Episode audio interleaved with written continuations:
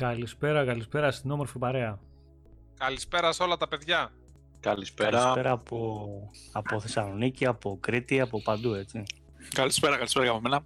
Λοιπόν, παιδιά, φτάσαμε στο 70ο Xcast για να μπει ο Μιχάλης μέσα ε, με γραμμή VDSL θα την πω εγώ κι ας είναι 24 σταθερή γραμμή τέλος τα ρομπότ τέλος τα οι αποσυνδέσεις τέλος τα, τα περίεργα Άμα θέλετε μπορώ να κάνω το ρομπότ. θα, θα ακούσετε Μαζί με το εμβόλιο έφτιαξε και η γραμμή του Μιχάλη. Τυχαίο, δεν νομίζω, ρε. Λοιπόν, θα ακούσετε έναν άλλο Μιχάλη από Κλασικός σήμερα. Έλα είναι και λάστε, μουσιολόγος. φίλοι μου είστε. λοιπόν, άρχισε ο άλλος, άρχισε κρυάδος, ακόμα δεν βγήκαμε. Λοιπόν, παιδιά, Εννοείται αυτό.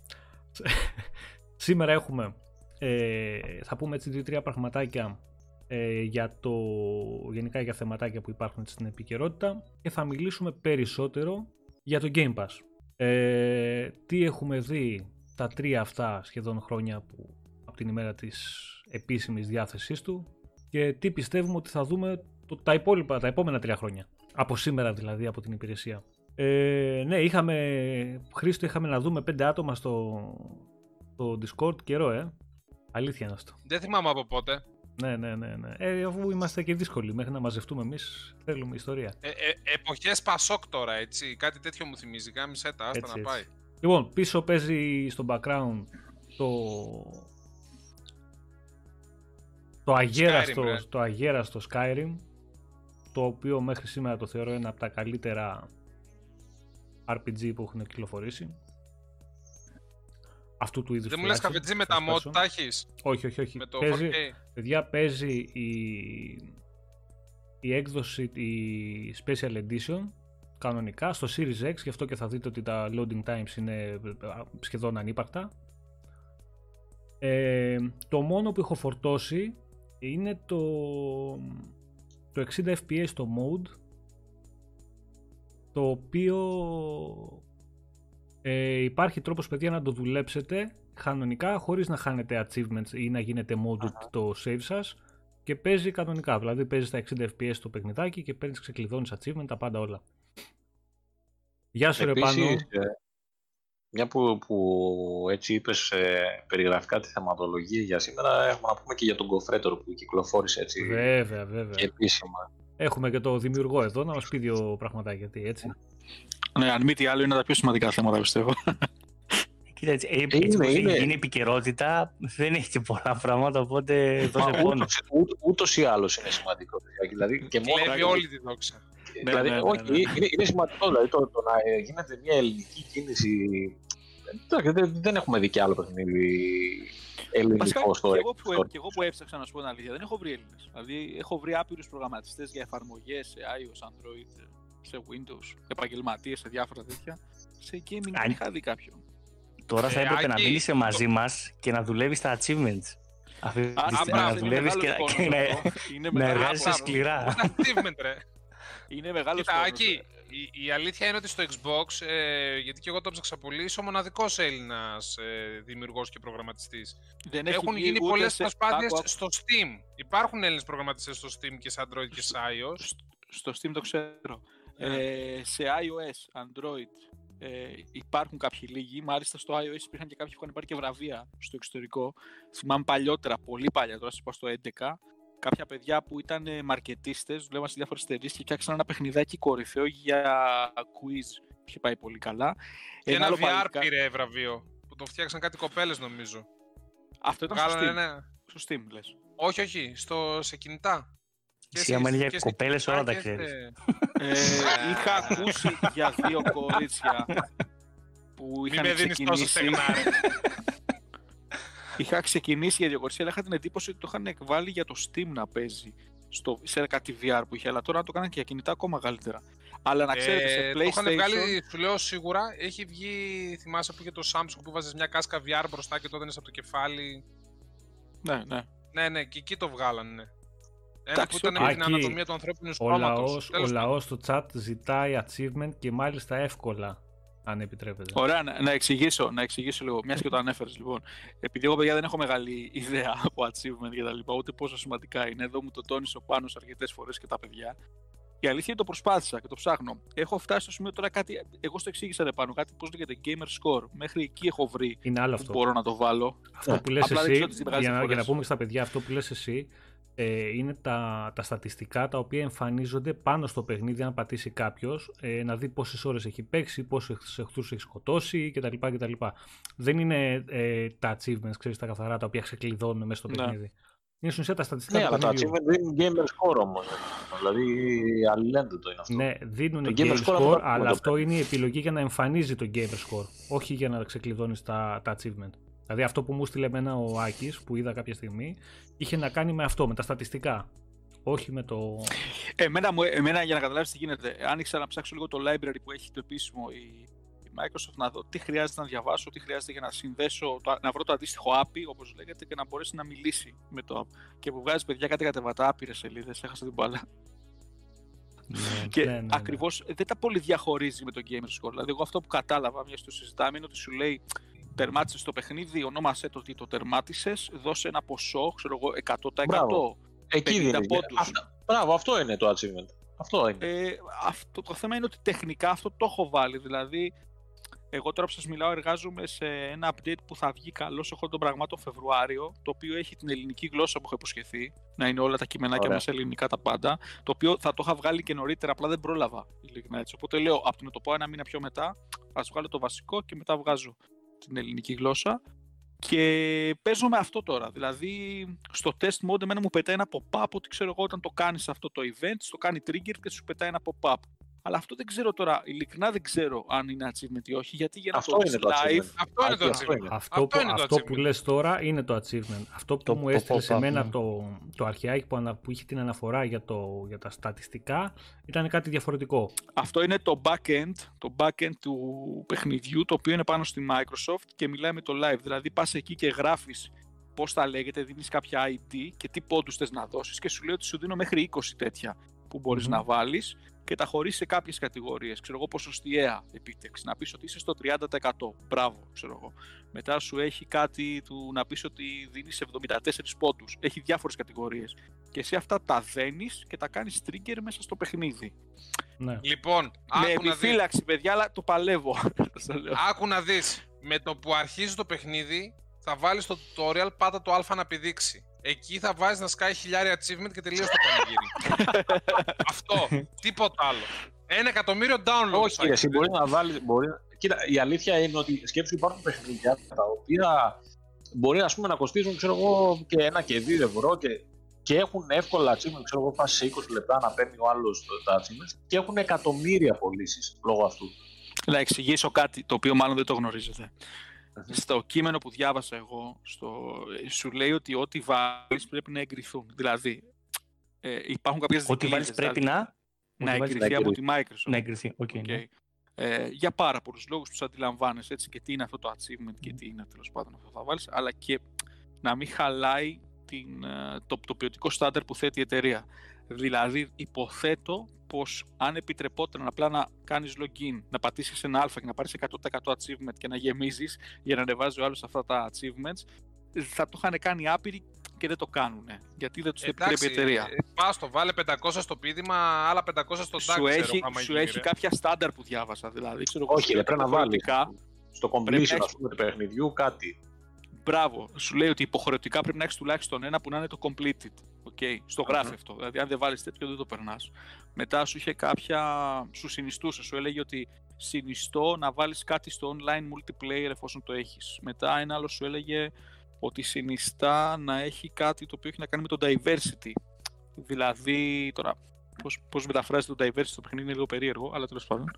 Ε, έχει διάφορα τέλος πάντων, πολλές οδηγίες και παιδιά είναι αρκετά πολύπλοκο, να σας πω την αλήθεια. Εγώ τα achievements τα έχω βάλει μόνο σε apps στο iOS, που το ξέρω καλά και τα έχω βάλει πολλά χρόνια. Το, εκεί είναι πολύ πιο απλό. Εδώ είναι λίγο πιο περίπλοκο, αλλά νομίζω ότι είναι και λογικό γιατί οι περισσότεροι τα χρησιμοποιούν στις κονσόλες αυτά από ότι στα, στα κινητά. Λοιπόν, ο Άκη, Γκοφρέτορας... Μέχρι το Μάιο, ε, μέχρι το Μάιο μπορείς να κάνεις συζητήσεις να μπει το παιχνίδι σε Game Pass ή Games with Gold. Δεν πάει έτσι, παιδιά. Δεν, δεν τα Δεν ζητάς πάει, εσύ, ε. σε προσεγγίζουν έτσι. Και δεν νομίζω να προσεγγίσουν. Τώρα πάνε σε πολύ μεγάλες Μμ. εφαρμογές. Και μιας και το Ναι, λέτε. αλλά πρόσεξε τώρα να δεις αυτό που λες, έρχεται σε αντιπαράθεση με τη συνέντευξη που είχε δώσει ο Phil Spencer. Που έλεγε ότι πλέον οι developers να προσεγγίζουν και λένε ε, Hey Phil, τι μπορούμε να κάνουμε Ε, για να προσθεθεί το παιχνίδι μας ρε στο game». Βασίλη, Ναι, ρε, παιδί αυτοί μου, που ναι, προσεγγίζουν αλλά- δεν είναι ο Άκης. Ε, Ναι, αλλά προφανώς. έχουν και το Ξέρω, PR. αλλά Ο τώρα- Άκη- Ο Άκης έχει και άλλη δουλειά, δεν ασχολείται μόνο με το PR. Προφανώς. Κατάλαβες, ο- αυτοί έχουν το PR από πίσω για να μιλήσουν με τον Phil Spencer. Εδώ να πω κάτι να εξηγήσω. Okay. Λένε όλοι indie games, indie developers. Να εξηγήσουμε τι είναι ο ορισμός και τι καταλαβαίνει ο κόσμος. Έχει τεράστια διαφορά. Δηλαδή, εγώ είμαι ο ορισμός του indie developer. Είμαι ένα άτομο το οποίο πέρα από τη δουλειά που κάνω, επειδή εντάξει είναι και συναφή η δουλειά, έτσι δεν είναι ότι ξέρω εγώ τι να σου πω, είμαι λογιστής και φτιάχνω αυτό. Η δουλειά μου είναι πολύ κοντά σε αυτό το αντικείμενο. Ε, Φτιάχνεις κάτι και το διαθέτεις. Okay. Και έχεις ένα μικρό όφελος και από εκεί και πέρα κάνεις και την πλάκα σου. Ε, ήδη λοιπόν είναι κάποιος ο οποίος όχι μόνο στον προγραμματισμό, σε οτιδήποτε. Ε, ξέρω εγώ, μπορεί να είναι κάποιος. Υπάρχουν συγκροτηματάκια που παίζουν μουσική. Είναι indie bands.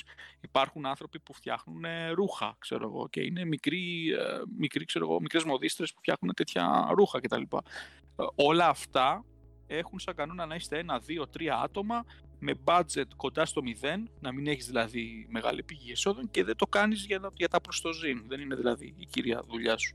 Τώρα, σαν indie όμως ο κόσμος, δηλαδή μπορεί να σου πει το όρι. Ε, το όρι ρε παιδιά είναι μεγάλη εταιρεία πλέον αυτή που έχουν φτιάξει τώρα, δεν συγκρίνεται. Σωστό. Εγώ βλέπεις- σου φέρω άλλο παράδειγμα. Το, το Carrion για παράδειγμα ή πολλά παιχνίδια της Devolver Digital που, είναι, που μπαίνουν και στο Game Pass έχουν από πίσω μια εταιρεία την- κολοσσό τη Devolver. Η οποία Βρε, εγώ σου πάω, σου πάω σε marketing. πιο μικρά. Δεν ξέρω αν είχατε Θέλω- παίξει ένα, ένα ωραίο Ναι, strategy. Το είχα δει στο Steam. Λέγεται Band of Brothers. Πολύ ωραίο. Με κάτι ανθρωπάκια πάρα πολύ απλό. Παιδιά, αυτοί ήταν 8-10 άτομα που το είχαν φτιάξει. Α, ακόμα και αυτοί δεν Πάρε, είναι στο μέλλον. πάρε στο το δικό μας. Cuphead. Είναι λίγο πιο Cuphead. σωστό παράδειγμα που είναι τρία Κάτι άτομα, είναι ξέρω δύο- εγώ. δύο-τρία Το- άτομα. Και το Hollow Knight, παιδιά. Τρία Ή άτομα. το Hollow Out. Α, μπράβο. Αυτά Εντάξει, είναι και οι το- indie παιδιά. Και το Cuphead, θα σου πω κάτι, ξεκινήσαν τρία άτομα. Έτσι. Να σου πω ένα παράδειγμα. Ωραία. Αν εγώ για παράδειγμα τώρα είχα 10.000 ευρώ, σου είχα βρει γραφίστα, τον οποίο δεν τον υπολογίζω στην ομάδα, είναι outsourced και μου φτιάχνει το υλικό όπως θέλω, μουσικό, άνθρωπο να μου κάνει τη δουλειά του programming για να πω διέθεσέ το μου στο Switch, διέθεσέ το μου στο PlayStation 4, διέθεσέ το μου. Και εγώ δεν κάνω τίποτα. Σου έχω φτιάξει το βασικό και απλά τους δίνω χρήματα και τα κάνουν αυτοί. Οπότε εγώ σου λέω ναι, είμαι indie, είμαι μόνος μου και ταυτόχρονα από κάτω με τα λεφτά που έχεις πάρει το βγάζεις και μπορεί να το βγάλεις και σε retail. Το βασικό λοιπόν είναι ότι αν έχεις λεφτά, πίστεψε με τα πάντα μπορείς να κάνεις και τα κάνεις και πολύ καλύτερα.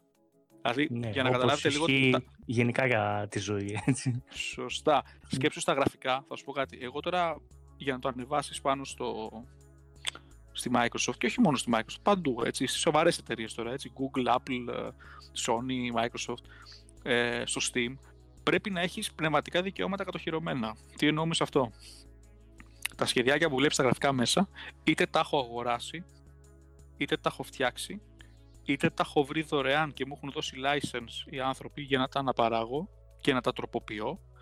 Η μουσική, εντάξει δεν είμαι μουσικός, πήρα από κάποιους ανθρώπους που τα φτιάχνουν και είτε τα έχω αγοράσει είτε τα έχω πάρει πάλι δωρεάν με την άδειά τους. Δηλαδή θέλω να σου πω ότι οτιδήποτε βλέπεις πρέπει να έχει πιστοποιηθεί. Δεν μπορείς να βάλεις κάτι και να μην, ε, να μην αποδεικνύεται ότι έχεις άδεια. Αυτό είναι πάρα πολύ με- σημαντική λεπτομέρεια. Και Ναι, εκεί για να μην έχεις έγινε και το μελλοντικούς κόστος. μπελάδες. Μελλοντικό μπελά δεν θα έχει. Το πιο απλό που θα είναι θα σου πατήσουν ένα κουμπί και θα στο κλείσουν. Δεν ασχολείται κανείς να σου κάνει τώρα Στην, δικαστήριο. στην πρώτη καταγγελία, εντάξει, άμα δεν γίνει η καταγγελία, μπορεί να μην στο σβήσουν. Λέω εγώ τώρα. Δεν θα είναι τώρα. Ποιος θα σου κάνει καταγγελία; Ακόμα, ακόμα και, και, να σου πω, και ψεύτικα γραφικά να έχεις, θα τα έχεις πάρει εσύ. Θα τα έχεις κλέψει από κάπου. Ποιος σου κάνει καταγγελία; Θα σου κάνουν μια αναφορά και θα το κατεβάσουν. Εδώ Αυτό οι άλλοι, έτσι οι άλλοι είναι. Κινέζοι έχουν Την πρώτη κλέψει, το, αναφορά, έχουν βασικά. κλέψει το μισό πλανήτη να πούμε και έχουν φτιάξει Στο παιχνίδια. Bright Memory, ρε, δεν θυμάστε τι είχε γίνει που είχε κλέψει όλα τα assets αυτός και δεν του έκαναν τίποτα. Απλά υποσχέθηκε ότι τώρα που έβγαλε λεφτά. ναι, μα τι ε, έκανε θα, αυτός; πλη- θα, θα πληρώσει τα assets που Ναι. τα έχει κατεβάσει Όχι, πειρατικά. όχι, τα πλήρωσε. Τι έκανε αυτός όμως; Ε, ε, αυ- εκεί, απομάκρυνε λίγο, λίγο το, το μικρόφωνο. Ναι, Το ναι, ναι. Μικρόφωνο. Ε, αυτός τι έκανε; Παιδιά, χ- πήρε κλεμμένα assets, τα χρησιμοποίησε, έφτιαξε το παιχνίδι, έβγαλε τα λεφτά ε, του developer και μετά με τα λεφτά αυτά πλήρωσε τα assets τα οποία είχε κλέψει. Γαμό. Δάνειο. Γαμό, ναι. Ε, ε, Έκανε εσωτερικό δανεισμό, ρε. ναι, ναι, ναι, Εντάξει, ναι. ναι. Παιχνιδοδάνειο. Ε, δεν, είναι, δεν είναι και τόσο εύκολο. Υπάρχουν στάνταρ, δηλαδή με το που τα καταθέτεις, δηλαδή το ανεβάζεις το παιχνίδι. Εγώ το ανέβασα τον ε, Οκτώβριο πρώτη φορά. Έκατσε άνθρωπος, το έλεγξε, τρώει ένα reject τότε. Εγώ στον πάνω λίγο το έχω πει. Με- Εγώ φάγα αρκετά reject από τον Οκτώβριο μέχρι τώρα, κυρίως γιατί μου κόλλαγε η πρώτη original κονσόλα του Xbox. Το Xbox One, το original. Για κάποιο Μμμ. λόγο, επειδή έχει τεχνικές διαφορές με τα μοντέλα του S, το One S, το One X και οτιδήποτε μεταγενέστερο, έτρωγα reject από εκεί γιατί για κάποιο λόγο δεν έπαιζε καλά. Και το θέμα είναι ότι εγώ δεν είχα hardware τέτοιο Για να το σύγχρονο μηχάνημα να το τεστάρεις, τσεκάρω. λες. Ναι. Μμμ. Και στους emulator μου φαινόταν καλά. Τέλος πάντων, οπότε σκεφτείτε ότι ό,τι βλέπετε έχω αφαιρέσει πράγματα. Χαρακτηριστικά υπήρχε μια πίστα που είχε βροχή. Αφαίρεσα τη βροχή. Ε, αφαίρεσα αρκετά εφέ που είχα βάλει μόνο και μόνο για να πέσει εκείνο το μοντέλο. Θέλω να πω λοιπόν ότι οτιδήποτε τεστ γίνεται το ελέγχουν άνθρωποι. Οπότε πίστεψέ με το να καταλάβουν ότι τα γραφικά είναι λίγο κλεμμένα και αν δεν δούνε κιόλας όταν τους τα παρέχεις ότι ξέρεις τι, αυτά που σου γράφω ότι π.χ. τα γραφικά αυτά είναι από τον τάδε ή σου παρέχω χαρτί ότι εγώ τα έχω. Να μπορώ να σου το αποδείξω. Η μουσική είναι από τον τάδε. Με το τάδε συμβόλαιο. Δηλαδή, αν πας στα credits, γράφω ρε παιδί μου, είναι από τον τάδε μουσικό, το τραγούδι λέγεται Μμμ. έτσι, ακούστηκε εκεί. Και δεν θυμάμαι τώρα αν έχω βάλει τον τύπο του license που δίνουν. Γενικά, αν κάποιος θέλει, γιατί μπορεί να θέλει κάποιος από το κοινό να φτιάξει κάποια στιγμή κάτι, δεν είναι να φοβίζει. Υπάρχουν άπειρα open source. Δηλαδή, υπάρχουν asset για το οτιδήποτε δωρεάν. Asset για τη μουσική. Asset για τις γραμματοσυρές. Ακόμα και η γρα- γραμματοσυρά πρέπει να είναι κατοχυρωμένη. Άπειρα πράγματα. Και μάλιστα στα περισσότερα δεν θέλει καν reference ο άνθρωπος που το έχει κάνει. Δηλαδή δεν είναι και τόσο χαοτικό. Απλά καταλαβαίνεις ότι όσο πιο καλά πράγματα βάζεις μέσα, στάνταρ επειδή ξέρουν και αυτοί που τα φτιάξαν ότι είναι καλά, σου ζητάνε λεφτά ή κάποιο αντάλλαγμα. Μια χαρά. Λοιπόν, ε, ο Γκοφρέτορας, παιδιά, είναι στο Microsoft Store. Όποιος θέλει να στηρίξει τη δουλειά του Άκη μπορεί να πάει κάλλιστα να το, να το αποκτήσει. Ε, Άκη, πόσο είναι η τιμή τώρα; Νομίζω ήταν, είχε, είχε και μια έκπτωση. Ναι, είναι 5. Έχει να κάνει με την τιμολόγηση. Τυπικά φαίνεται 10, αλλά στην πράξη έχει μόνιμα 50% προσφορά. Είναι 5 ευρώ. Εννοείται κάποιο παιδί που μας ακούει, αν κάποιος το θέλει και δεν θέλει να δώσει λεφτά, έτσι, ας μου στείλει ένα mail και θα το κανονίσω. Τα παιδιά, α- άμα θέλουν να το αποκτήσουν δωρεάν, να στείλουν ένα μήνυμα στο chat εδώ, να μας πούνε λίγο οτιδήποτε, να εμφανιστούν, γιατί έχουμε να κληρώσουμε και τέσσερα κλειδάκια για τον Κοφρέτορα, τα οποία θα τα δώσουμε αύριο όμως το πρωί, γιατί δεν τα έχω μαζί μου τώρα. Αλλά Κάνει θα... και είναι ένα και play reminder του anywhere, διαγωνισμού, παιδιά, ε. παίζει και στο PC. Ναι, ναι, ναι, Ναι. ναι, ναι. Είναι Παίζει και, play- PC και μάλιστα να ξέρετε, playware. Μμμ. έχει, βγει- έχει βγει και στο iOS, βγήκε πριν 2-3 μέρες το έβαλα στο iOS, απλά είναι μια πιο λιτή εκδοχή, έχει λιγότερα features από ό,τι έχει ε, στο Xbox. Απλά κυκλοφορεί μόνο στο Xbox και στα Windows ό,τι αφορά κονσόλες κτλ. Έτσι, η έκδοση του Xbox πάντα είναι καλύτερη. Έτσι. Είναι καλύτερη, όντως. Θέλω να σου πω ότι παίζει κατέβατα στα 60 frames από το One S και πάνω. Στο πρώτο μοντέλο, σύμφωνα με τον emulator, μου δείχνει ότι τρέχει στα 50. Είναι τώρα προφανώς Αλλά δεν φταίει η δυστυχώς- υποδύναμη, κάτι. Κάτι εκεί Θα πέρα. σου φταίει η RAM. κάτι κολλάει. Φταίει η RAM. Εγώ εκεί κατέληξα. Φταίει η RAM στο πρώτο μοντέλο που είναι αρκετά λιγότερη και έτσι όπως είναι στημένη αρχιτεκτονική αναγκάζεται και μοιράζει όλα τα, τις διαθέσιμους πόρους. Ε, θα που έχει έχει μια το λύση σύστημα. τώρα. Εντάξει, σίγουρα θα έχει μια λύση, αλλά θα είναι κάτι πολύπλοκο. Έχει λύση, αλλά έτσι όπως το έχω φτιάξει εγώ επειδή δεν είμαι εξειδικευμένος στο να Αυτό, φτιάξω ναι. αυτή την πλατφόρμα, δεν ξέρω τόσο καλά τα, τα SDK και, τα, και τις τεχνικές που χρησιμοποιούν άλλοι προγραμματιστές ώστε να το κάνουν τόσο τέλεια optimized. Είδα- Οπότε Είδαμε και αυτούς που τα ξέρουν, Άκη, την προκοπή τους. Άστο. Γιατί εσύ την Ω, πρώτη ω, που ω. έκανες, ε. Αρχίζει. Α, μάλιστα. Γύρω νούμερο 3. Τέσσερα. το όχι, όμως περνάμε. Πάλι. όχι, όχι, όχι, δεν πάει άλλο. Δεν πάει άλλο. Ρε, Εμένα Άκη, παίζει να εγώ- σε όπως ρωτήσω το εγώ λίγο υποσχέθηκα. κάτι. Το, το Visual Studio, ας πούμε, και όλα αυτά τα SDK και τα tools που έχεις, δεν σου βγάζουν κάποιο μήνυμα που να σου λένε ότι θα έχεις πρόβλημα, ας πούμε, στο Original, ε, στο Xbox One, στο πρώτο. Ή ότι στο One S, ας πούμε, για παράδειγμα, αυτό μπορεί να κολλάει κτλ. Πρέπει να το δοκιμάζει σε κάθε μηχάνημα ξεχωριστά. Κοίτα, γενικά υπάρχουν τρεις τύποι τεστ που κάνεις. Ο πρώτος είναι στο in-engine, δηλαδή σε αυτό που φτιάχνεις εσύ, στη μηχανή. Ωραία. Αυτό είναι εκτός του studio, εκτός του hardware. Το επόμενο βήμα είναι ότι το SDK, δηλαδή το studio και τα υλικά που έχεις για να το τρέξεις, σου δίνουν κάποιους emulators και λένε Emulate as Xbox One Original, One S, One X, ε, Series S, Windows τάδε, ό- ό,τι θέλεις. Το emulation. Στο emulation και στο Εκεί πέρα δεν in-engine- σου βγάζει κάτι. ναι, στο emulation και στο in, εμένα μου φαινόταν στο μοντέλο που σου ανέφερα το βασικό ότι έπαιζε άψογα. Άψογα. Δηλαδή το βλέπες. Ε, το hardware όμως πάντοτε είναι αυτό που πραγματικά σου εξηγεί πώς λειτουργεί. Και τι γίνεται ακόμα και στο hardware. Ε, αν το εγκατασ... Εγώ το έχω τέλος πάντων ένα One S το οποίο το έχω κάνει dev kit και πέσω και τρέχω τα πάντα εκεί. Αν το τρέχω το, το παιχνιδάκι αυτό που είναι πολύ ελαφρύ έτσι ε, το τρέχω απευθείας όπως είναι το setup ενός κανονικού χρήστη, δηλαδή το έχω κατεβάσει, το εγκαθέστησα και τίποτα άλλο, τότε βλέπεις ότι όλα τρέχουν όπως πρέπει να τρέχουν ρολόι. Βλέπεις τα frames, βλέπεις τα ζωντανά αντικείμενα που έχεις μέσα που χρησιμοποιείς, ε, βλέπεις κάποια χαρακτηριστικά, ξέρω εγώ, που κινείται περισσότερο σκληρός δίσκος, που όχι, η CPU που φτάνει κάποια pics, έχεις κάποια γραφήματα. Είχα, είχα γράψει ένα αρθράκι με κάτι screenshot που τα είχα δώσει στον πάνω και τα ανεβάσατε στην σελίδα σας. Σε κάποια screenshot σας έχω εικόνες πώς φαίνονται για να καταλάβεις τι εργαλεία έχεις. Αν δεν έχεις όμως το original μοντέλο, πιστεύεις ότι σου λέει ο emulator. Δεν γίνεται δηλαδή να έχεις για όλα τα μηχανήματα. Προφανώς η EA, η CD Projekt έχει από 5-6 μηχανήματα από κάθε κατηγορία και τα τρέχει με hardware test. Εντάξει, εγώ παιδιά ένα One S έχω, οπότε πάνω εκεί το έτρεξα. Yeah, αυτοί μπορεί να κάνουν και επιπλέον τεστ, ας πούμε. Μπορεί να κοπανάνε π.χ. να παίζει και ένα Spotify από πίσω, παράλληλα με το παιχνίδι σου και να δουν άμα κρασάρει όχι ή οτιδήποτε. Ναι, ναι. Φαντάζομαι, ναι, ναι. Και, άλλα, Αλλά και άλλες επεξεργασίες. Βλέπεις, ρε, καταρχάς υπάρχουν κουμπάκια που λέει, ξέρω εγώ, ότι εικονικά να κάνεις force, ότι Πώς να σου πω τώρα, ότι ανε... αυτό που λες δεν χρειάζεται να τρέξεις στο Spotify. Δηλαδή μπορεί να πεις ότι. Ε, ναι, κα, κατάλαβα τι εννοείς. Κατάλαβα τι εννοείς. Πούς ναι. μου τη CPU να φτάσει σχεδόν στο μέγιστο. Αυτό, να δω πώς ναι, αντιδρά. Ναι, ναι, ναι. Καταλαβέ. Ναι, ναι. Ή αυτό, αυτό, ναι, ρίξε αυτό, μου το Ιντερνετ. Να δω πώς φαίνεται. Έχει τέτοια πραγματάκια. Λοιπόν, ναι, έτσι το πες επειδή, επειδή ξεκινήσαμε αέρα πατέρα με, το, με τον κοφρέ τώρα το Viking και δεν έχουμε πει παιδιά ούτε μια καλησπέρα εδώ στα παιδιά που είναι στο chat.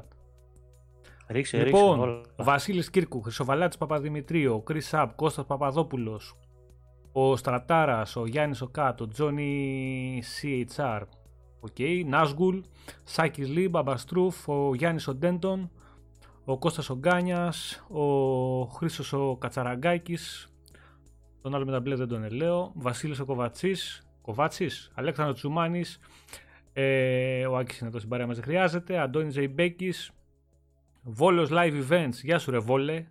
Evans Θέο, Κωνσταντίνος, ε, η Καλλιόπη, Χρυσό Βαλά τον είπαμε. Ο Βασίλης εδώ, ο Ζώης ο τρελός. Ε, τον έχω τον Γιώργο το Ρίζο, βεβαίως. Ο Νίκος ο Βλούτης, Βλουτής, όπως είναι. Ε, Εφανέ ο φίλος μας εδώ πέρα ε, ο Άλεξ ο Dominant, ο Mr. Σαϊνόμπι, ο DMC, ο Λούφι, ο, ο Τζίμο Μπατσουλίνη. Παιδιά, να είστε καλά όλοι, όσους δεν έχουμε πει, ο Χάρης μπήκε με το άλλο, όσοι δεν έχουμε πει ε, χρόνια πολλά, να είστε όλοι καλά με υγεία. Ο Βασίλης ήρθε και αυτός να, να γκρινιάξει και αυτός όσο, όσο προλάβει. Γεια σου Βάγκο. Και ο Κώστας ο Βασιλιάδης. Γεια σου Κωστή, χρόνια πολλά για σένα. Λοιπόν, ε, πριν ξεκινήσουμε, κάτσε να τσιμπήσουμε ένα, ένα γκοφρέ τώρα. Έλα ρε φίλε. Βασιλιάδης. Ναι. ναι, ναι, ναι. Λοιπόν, Κώστα, ένας... Κώστα, μια... Είπε χρόνια πολλά το παιδί και το πήρε. Έτσι, όποιος ε, κερδίζει γκοφρέ τώρα, θα μου στέλνει ένα μήνυμα ή στη σελίδα ή με ένα προσωπικό μήνυμα στο facebook για να στείλω αύριο το πρωί το, το κλειδί. Εντάξει, γιατί έχουμε να στείλουμε πολλά πράγματα και δεν τα έχω εδώ, στο, τα έχω στο, σε άλλο υπολογιστή. Οπότε πρέπει να τα, να τα στείλω το πρωί. Λοιπόν, στη συνέχεια θα κληρώσουμε άλλα τρία. Πάμε τώρα... Το στον κοφρέ τώρα, πες μου λίγο. Εγώ παιδιά δεν έχω προλάβει να ασχοληθώ με τίποτα, με τίποτα αυτές τις μέρες.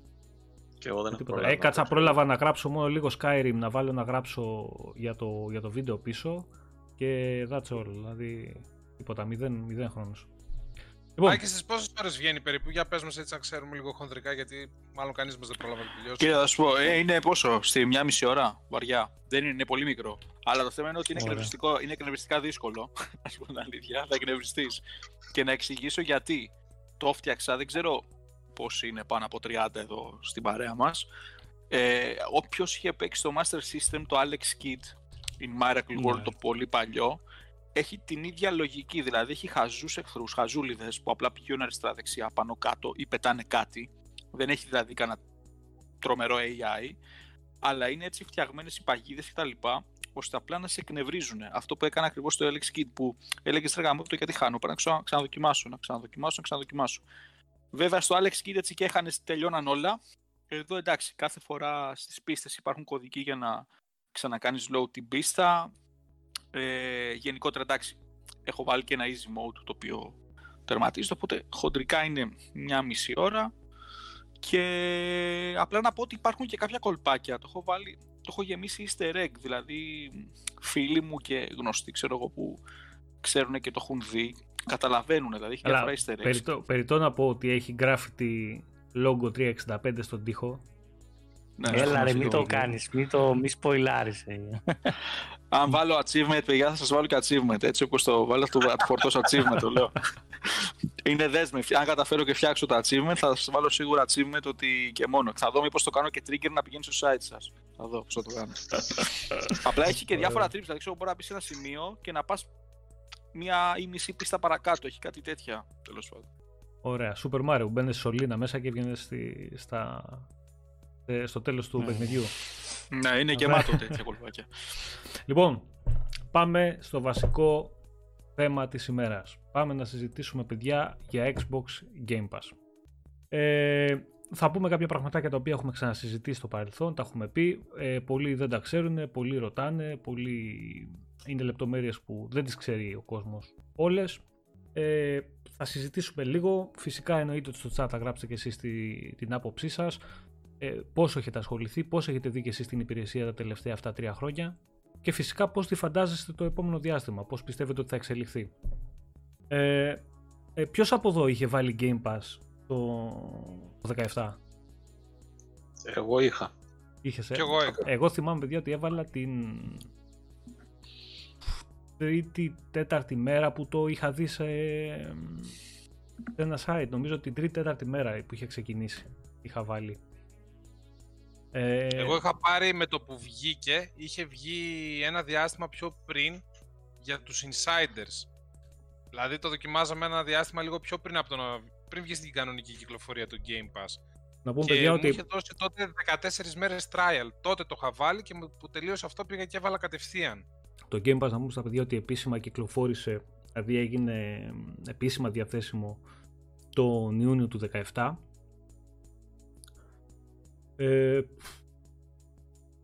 δεν πιστεύω τότε και νομίζω ότι θα συμφωνείτε κι εσείς ότι ούτε η Microsoft τότε θα πίστευε τη, την απήχηση που, θα, που έχει αυτή τη στιγμή ή την πορεία που έχει γράψει μέχρι σήμερα.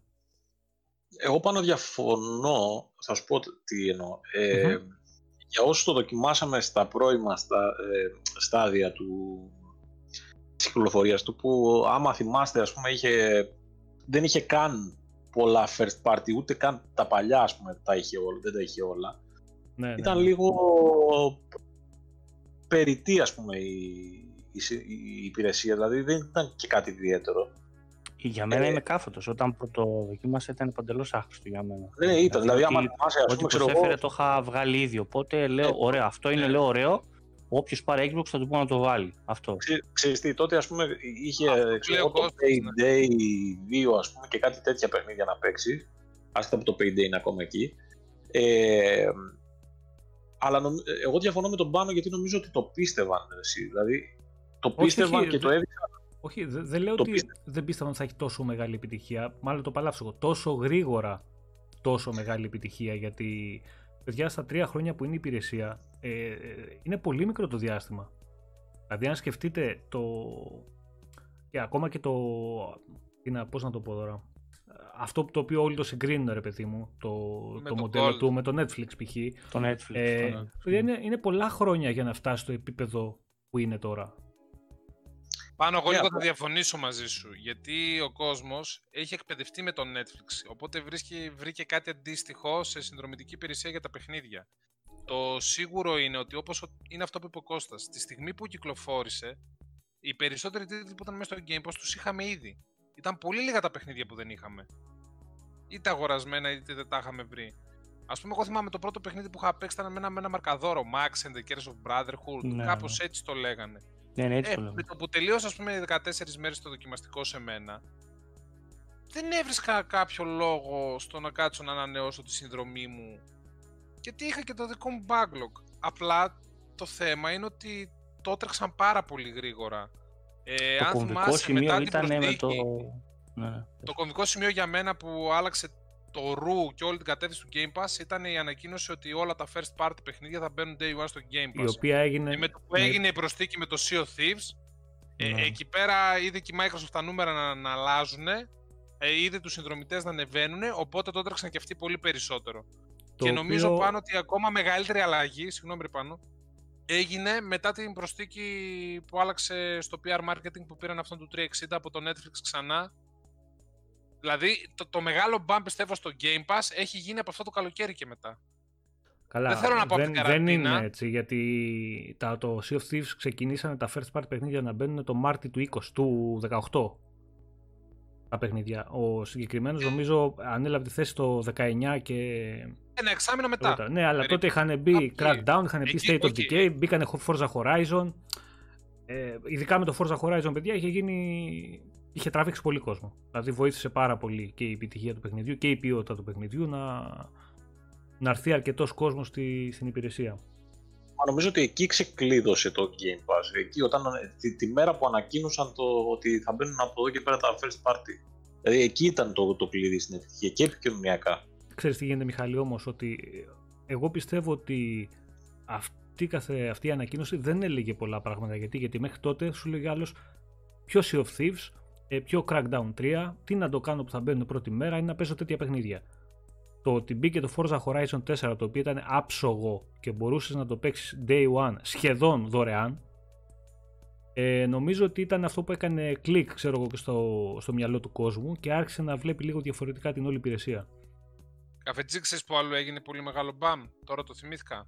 Όταν μπήκε το GTA 5 και το Red Dead, ποιος περίμενε ότι θα μπει ειδικά το Red Dead το 2 στο Game Pass. Ποιος το περίμενε; Εντάξει και αυτά. Αυτές Εγώ, είναι... δεν- α- αν μου το έλεγες, δεν θα το πίστευα. Μα αυτές είναι κινήσεις, είναι από τίτλους που υποτίθεται μέσα στην πορεία μιας υπηρεσίας τους περιμένεις. Αργά ή γρήγορα τέτοιες προσθήκες θα γίνονται. Και πιο πολύ είναι για. Τόσο γρήγορα Red Dead Redemption 2. Ε, δεν μπήκανε το τόσο περίμενα γρήγορα. με- Ε, δεν μπήκανε τόσο γρήγορα, ρε Βασίλη. Ένα, ένα χρόνο και μετά μπήκε. Η κυκλοφορία του. Εντάξει, δεν είναι και τόσο γρήγορα. Και το GTA είναι παιχνίδι που το έχουμε παίξει και στο Xbox 360. Δηλαδή δεν είναι Το και θέμα το. είναι ότι Είναι πουλάνε απλά. πολύ ακόμα, αυτό, αυτό, ειδικά αυτό. το Το, GTA, οπότε- είναι το σημαντικό ότι βάζει τίτλους οι οποίοι έχουν μεγάλη απήχηση στον κόσμο. Το Red Dead μπορεί να μπει και να έκατσε λίγο, αλλά σαν κίνηση δεν μπορεί να πει κανείς ότι ήταν μικρή. Επίσης και το GTA. Ε, το λεπτό γιατί διαβάζω και το chat εδώ πέρα και τα. Εγώ αναλύω. θεωρώ πολύ Μμμ. σημαντικό όταν μπήκανε μέσα τα Minecraft, ε, το Rocket League, ε, το Pro Evolution. Αυτούς τους θεωρώ πολύ σημαντικό. Ξέρεις τι Είναι γίνεται. επένδυση Μμ. σε, σε πιο casual, ας πούμε. Ή, ξέρεις, ε, έκανε κινήσεις να απευθυνθεί σε μεγάλη μερίδα του gaming κύκλου. Δηλαδή, ας πούμε, σταθερά αυτή τη στιγμή, εγώ θεω- και νομίζω όλοι όσοι παίζουμε αρκετά παιχνίδια, ότι είναι μονόδρομος για indie παιχνίδια.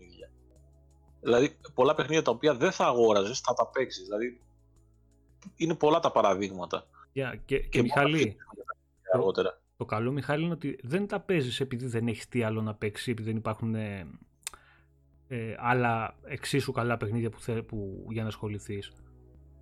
Το σημαντικό είναι ότι παίζεις τα παιχνίδια γιατί πραγματικά είναι διαμάντια indie τα οποία δεν θα αγόραζες ούτε θα έβλεπες υπό άλλες συνθήκες. Πρόσεξε να δεις, υπάρχουν και παιχνίδια ας πούμε, τα οποία μπορεί να τα παίξεις και να μην σου κάνουν. Αλλά και, πα- δηλαδή και πάλι σε βοηθάει αυτό το να. Το, το έχουμε πολλές φορές, να εκπαιδευτείς εντός εισαγωγικών ως gamer. Δηλαδή να καταλάβεις και τι σου αρέσει. Να δοκιμάσεις Μμμ. είδη τα οποία δεν θα έπαιζες. Δηλαδή κάποιος, ας πούμε, μπορεί να πει: Ξέρεις τι, εμένα δεν μου αρέσουν τα. Ε, πώς το λένε, τα management games. Ενδεχομένως, αν παίξει το Spirit Fire, ας πούμε, το οποίο ήταν ένα από τα καλύτερα παιχνίδια για μένα στη χρονιά, ε, να λατρέψει κάτι τέτοιο. Είναι και πιο χαλαρό, πιο ωραίο. Μμμ. Και αυτό που λέει Ε, Καλλιόπη ο- είναι σ- και σημαντικό Μιχάλη, ότι η προσθήκη του DMC για τότε που βγήκε ήταν και αυτό πολύ καλή προσθήκη. Α, το 5. Ναι, Ναι, ναι, ναι. Βγήκε το remake πιο Το πριν. ναι. Devil May Cry, ναι. Πέντε. Ε, το θέμα, παιδιά, είναι ότι... Έλα, έλα, Μιχάλη. Ε, Γενικά νομίζω ότι η ποικιλία είναι το, το μεγάλο. Και το μετρό. Ακούω. Και το μετρό έχει εμπειρία. Ναι, ναι, σωστό. Το μετρό και Ε, το Γενικά Teams, έχει, έχει ακολουθήσει μια πολιτική η Microsoft η οποία τι λέει; Ε, πρώτον, ε, θα στηρίξω την υπηρεσία με τα δικά μου first party παιχνίδια. Έχει ξεκινήσει αυτό, ήδη γίνεται, έχουν προσθεθεί ήδη πολλά παιχνίδια. Ήδη έχουμε δει ε, από τότε, από το 18 μέχρι σήμερα, αρκετούς first party τίτλους οι οποίοι προσθεθήκαν day one και τους παίξαμε στη, στο Game Pass και πιστεύω ότι από εδώ και πέρα θα είναι ακόμα περισσότεροι. Ε, και έχει εμπλουτίσει την όλη υπηρεσία με πολύ σημαντικούς ε, σαν ονόματα και γενικότερα σαν απήχηση τίτλους αλλά και με πολύ πολύ όμως καλά και επιλεγμένα indie παιχνίδια. Δηλαδή πολύ δύσκολα θα δεις κάποιο παιχνίδι μέσα το οποίο θα πεις τι μαλακία είναι αυτή που βάλανε. Πολύ δύσκολα θα, θα βρεις τέτοιο παιχνίδι. Βέβαια απ' την άλλη υπάρχουν πάντα και αυτοί οι οποίοι αν το παιχνίδι δεν είναι AAA και δεν έχει φανταχτερά γραφικά και δεν ξέρω και εγώ τι άλλο δεν το ακουμπάμε. Ε, Εντάξει, έχουμε- και έχουμε πάλι και αυτό, αυτά. αυτό, που λέει- αυτό που γράφει και ο Τάσος στο chat που λέει ότι δεν μπορώ να πιστέψω ότι έπαιξα τέτοια παιχνίδια δωρεάν με τη συνδρομή. Ισχύει σε μεγάλο βαθμό. Δηλαδή, που όλοι μας βρεθήκαμε να παίξουμε κάποιο παιχνίδι το οποίο είναι πολύ πιθανό ότι θα το αγοράζαμε. Εγώ ξέρω πάρα πολύ κόσμο, παιδιά, που ακόμα και το Witcher 3. Ε, το, το Witcher 3 εντάξει, πλέον είναι στα 15 ευρώ, ας πούμε, full έκδοση, δεν- το έχουν πάρει όλοι θεωρητικά. Αλλά υπάρχει κόσμος ο οποίος το φοβόταν και το έπαιξε μέσω Game Pass και κατάλαβε τι στη Witcher, έτσι. Μμμ. Ναι, ναι, ναι, ναι. Εντάξει, Μα- Ο, ο Βάγκος λέει για τα bugs. και- Εντάξει, δεν νομίζω ότι φταίει το Game Pass για bugs πάντως των παιχνιδιών. έτσι. Δηλαδή, δεν νομίζω ότι μπαγκάρουν τα παιχνίδια λόγω του Game Καλά, δε, ούτε πιστεύω ότι υπάρχει κάποιο, κάποια γραμμή από τη Microsoft ότι τρέξτε τα παιχνίδια να τα φέρετε στην υπηρεσία οπωσδήποτε σε οποιαδήποτε μορφή. Δηλαδή, δεν, δεν νομίζω ότι έχουμε τέτοια, τέτοια θέματα. Ε, Μ' αρέσει και το σχόλιο του Denton που λέει ο Γιάννης ότι είναι, ω- ο- είναι ωραίο όταν βάζουν έτσι μης παιχνίδια τα οποία είναι λίγο ε, ρίσκο να τα αγοράσει και βοηθάει σε αυτό η υπηρεσία. Ε, πώς το λέγανε ρε Κώστα αυτό με το, με το ίντερνετ το, και καλά το... Θυμάσαι ποιο λέω που έπαιζες με, που Α, λέγαμε να ναι. παίξουμε το κοντική. Ε, Ε, Hypnospace, αυτό δώστε μου δύο παιχνίδι- δευτερόλεπτα. Κατάλαβες ποιο λέω. Ε, Ε, δύο δευτερόλεπτα. Hypnospace ε, Outlaw. Μπράβο, Hyperspace. Ε, ας πούμε τέτοιο παιχνίδι ε, είναι το κάτι διαφορετικό. Αυτό τώρα είναι ας πούμε το, το λες νης παιχνίδι. Ε, και όμως σου δίνει κάτι διαφορετικό. Ο- Όπως και πολλά άλλα. Και αυτό έχουμε ξαναπεί ότι θα βοηθήσει και στο μέλλον ε, τους δημιουργούς σε πολλές περιπτώσεις. Δηλαδή το είπε και ο Tim Schafer σε πρόσφατη συνέντευξη ότι εμένα αυτό το πράγμα μου δίνει τη δημιουργική ελευθερία και ξέρετε ότι είναι ένας άνθρωπος ο οποίος έχει τρελές ιδέες, έτσι. Μμμ. Από την Double Ναι, ναι, ναι, Fine, ναι. έτσι, για όσους ε, δεν θυμούνται. Ναι, ναι, ναι. Το, αυτό που είπες ο Στράτος είναι πάρα πολύ σημαντικό και που είναι πολύ μεγάλος σύν της υπηρεσίας ότι επειδή είναι πλέον τόσο διαδεδομένη και, και όσο περισσότερος κόσμος κάθεται και ασχολείται και γίνεται μέλος είναι ότι, ξέρεις, ότι όλοι στην παρέα έχουν pass. Δεν χρειάζεται για να παίξεις ένα παιχνίδι να αρχίζεις να ψάχνεις ποιος έχει το παιχνίδι, ποιος δεν το έχει. Ε, αγόρασέ το για να πάμε να το παίξουμε. Λέτε παιδιά πάμε να παίξουμε αυτό. Το έχουν όλοι, η βιβλιοθήκη το πατάνε και ξεκινάς και παίζεις. Δηλαδή είναι πολύ σημαντικό αυτό. Είναι πάρα πολύ σημαντικό. Και επίσης ξέρεις τι, ένα άλλο πράγμα που ε, πολλοί δεν αντιλαμβάνονται ενδεχομένως είναι ότι το συζητούσαμε πρόσφατα μεταξύ μας είναι ότι το Game Pass και οποιαδήποτε άλλη συνδρομητική υπηρεσία γιατί δεν υπάρχει μόνο το Game Pass στο gaming έτσι Μμμ. ε, είναι η απάντηση στο μοντέλο του free, free to play. Είναι το ακριβώς αντίθετο στην ουσία. Με πληρώνεις, αλλά σου δίνουν να παίξεις. Ενώ το free Βα- to play βασικά το σκοτώνει το free to play, έτσι. ναι, ναι, άμα- άμα- αυτή είναι η διαφορά. Ενώ το free to play επενδύει στο ότι θα σε δεσμεύσει με τη λογική ότι είναι free και σε μία μερίδα των εκατομμυρίων, δισεκατομμυρίων παιχτών που θα τέτοιο, θα τους τα πάρει από τα skins και τα cosmetics κτλ. Νομίζω είναι πολύ πιο ουσιαστικό να πληρώνω μία συνδρομή για να παίζω παιχνίδια τίμια παρά να τους πληρώνω με skins. Ναι, ναι, Οπότε- ναι, ναι. Ε, πάντως ε, και τα δύο έχουν για μένα μια παγίδα που την είχε αναφέρει νομίζω τις προάλλες ο Άκης Ε, βέβαια δεν το είχε πει σαν παγίδα, αλλά εγώ το φοβάμαι σαν παγίδα. Ε, το κατά πόσο θα έχουμε στο μέλλον κάποια παιχνίδια τα οποία θα βγαίνουν σε επεισόδια. Και Μα δεν όχι, λέω τώρα είναι παιχνίδια δεδομένο. τύπου τέλει Είναι τέλει δεδομένο. επεισόδια. Ενώ ας πούμε π.χ. να δούμε το επόμενο Gear σε επεισόδια. Κώστα, είναι δεδομένο αυτό. Ο, Αυτό είναι λογικό έτσι να γίνει. ο, Μπρα- ο Brian Fargo είπε ε, πρόσφατα ότι αντί να φτιάξω πώς έφτιαξα το Wasteland 3 και αυτός το, το είπε, το παρουσίασε θετικά. Με ποια έννοια. Είπε το Wasteland 3 ήταν ένα, είναι ένα τέρας παιχνίδι το οποίο ε, ήρθε και με τεράστια bugs. Ωραία. Ε, το Game Pass μου επιτρέπει να το βγάλω κομμάτι-κομμάτι, δηλαδή να το βγάλω ας πούμε με expansions τα οποία θα τα βγάζω στο Game Pass και θα μπορώ να το κάνω 30, 20, 20 αντί να το κάνω 80 και να είναι πιο προσεγμένο. Αυτ, αυτή την εκδοχή παρουσίασε αυτός. Τώρα Απλά υπάρχει αυτό και το- μπορεί να υπάρχει και γίνει το άλλο, γενικά. παιδιά, όμως, έτσι. Δηλαδή υπάρχουν παιχνίδια που κολλάει αυτό το σενάριο και υπάρχουν παιχνίδια που δεν κολλάει τόσο πολύ αυτό το σενάριο. Το θέμα είναι να μην μπλέξουν σε αυτή τη λογική παιχνίδια που δεν τους κολλάει. Ναι, Ή σωστό. δηλαδή είναι. λέω ότι υπάρχει μια παγίδα. Δεν λέω, προφανώς το πιο πιθανό δεν το κάνουν καν όλοι, αλλά μην το κάνουν αυτό αυτοί που δεν πρέπει να το κάνουν. Αυτό λέω. Υπάρχει η λογική του Μελλοντικά. κόστους, παιδιά. Δηλαδή, βγάζω κάτι σε ένα επεισόδιο, που είναι το 20%, το 25% του παιχνιδιού, βλέπω αν πουλάει και αν πουλάει συνεχίζω, ιδάλλως το κόβω και έχω γλιτώσει τα 3 τέταρτα του budget. Πάντα υπάρχουν αυτά. Αλλά εγώ δεν το βρίσκω αναγκαία κακό αυτό. Εντάξει. Ε, λέει και ο Δημήτρης τώρα ότι σκοτώνει την ιδιοκτησία. Οκ, σκ- την ιδιοκτησία και τη σκο- τη σκοτώνουν όμως και Έχει λογική. σκοτωθεί- Έχει σκοτωθεί ήδη η ιδιοκτησία. Παιδιά, μη- σε αυτό με την ιδιοκτησία λίγο να, να, να ξεκαθαρίσουμε κάτι, έτσι.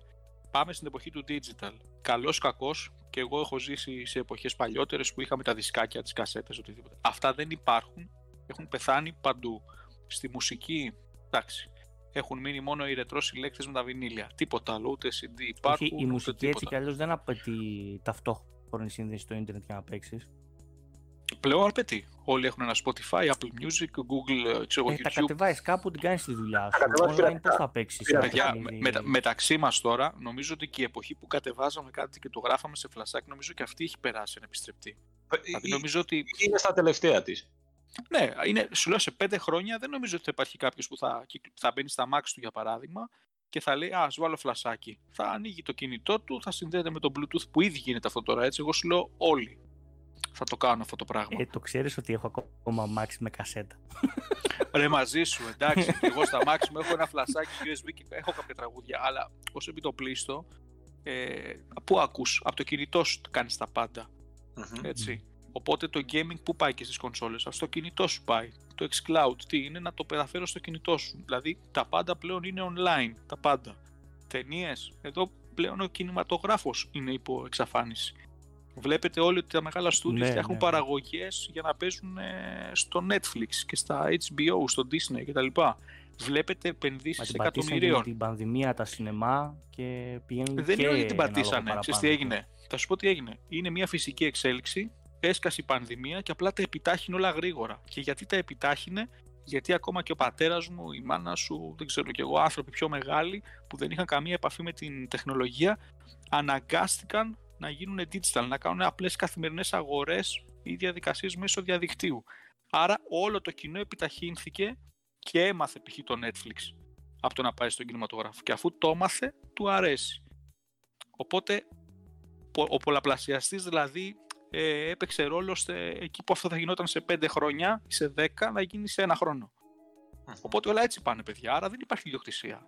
Καταρχάς Δηλαδή- η, περί... η περίοδος αυτή που διανύουμε το 2020, ας πούμε, συν ό,τι πάρει από το 2021 με τις δύο καραντίνες, ε, έχει επιταχύνει ακόμα περισσότερο την ψηφιακή Βέβαια. κατάσταση. Και θα πω και κάτι, εγώ είμαι και πολύ υπέρ. Επειδή και στη δουλειά μου είναι κάτι που έχει να κάνει με το digital πολύ, είμαι υπέρ. Απλά αυτό που έχουν καταλάβει όλοι είναι ότι ποτέ τα πάντα δεν θα, δεν θα γίνουν τα πάντα digital. Δηλαδή, να πω, ε, κάποιοι μπορεί να εργάζονται σε καταστήματα που πουλάνε αντικείμενα, προϊόντα. Δεν θα εξαφανιστεί ποτέ αυτό το πράγμα. Πάντα ο κόσμος θέλει να πηγαίνει να ψωνίζει εκεί. Δεν θα αντικατασταθεί από ένα e-shop. Αλλά στο gaming, για παράδειγμα, τι δεν θα εξαφανιστεί ποτέ, ο συλλέκτης.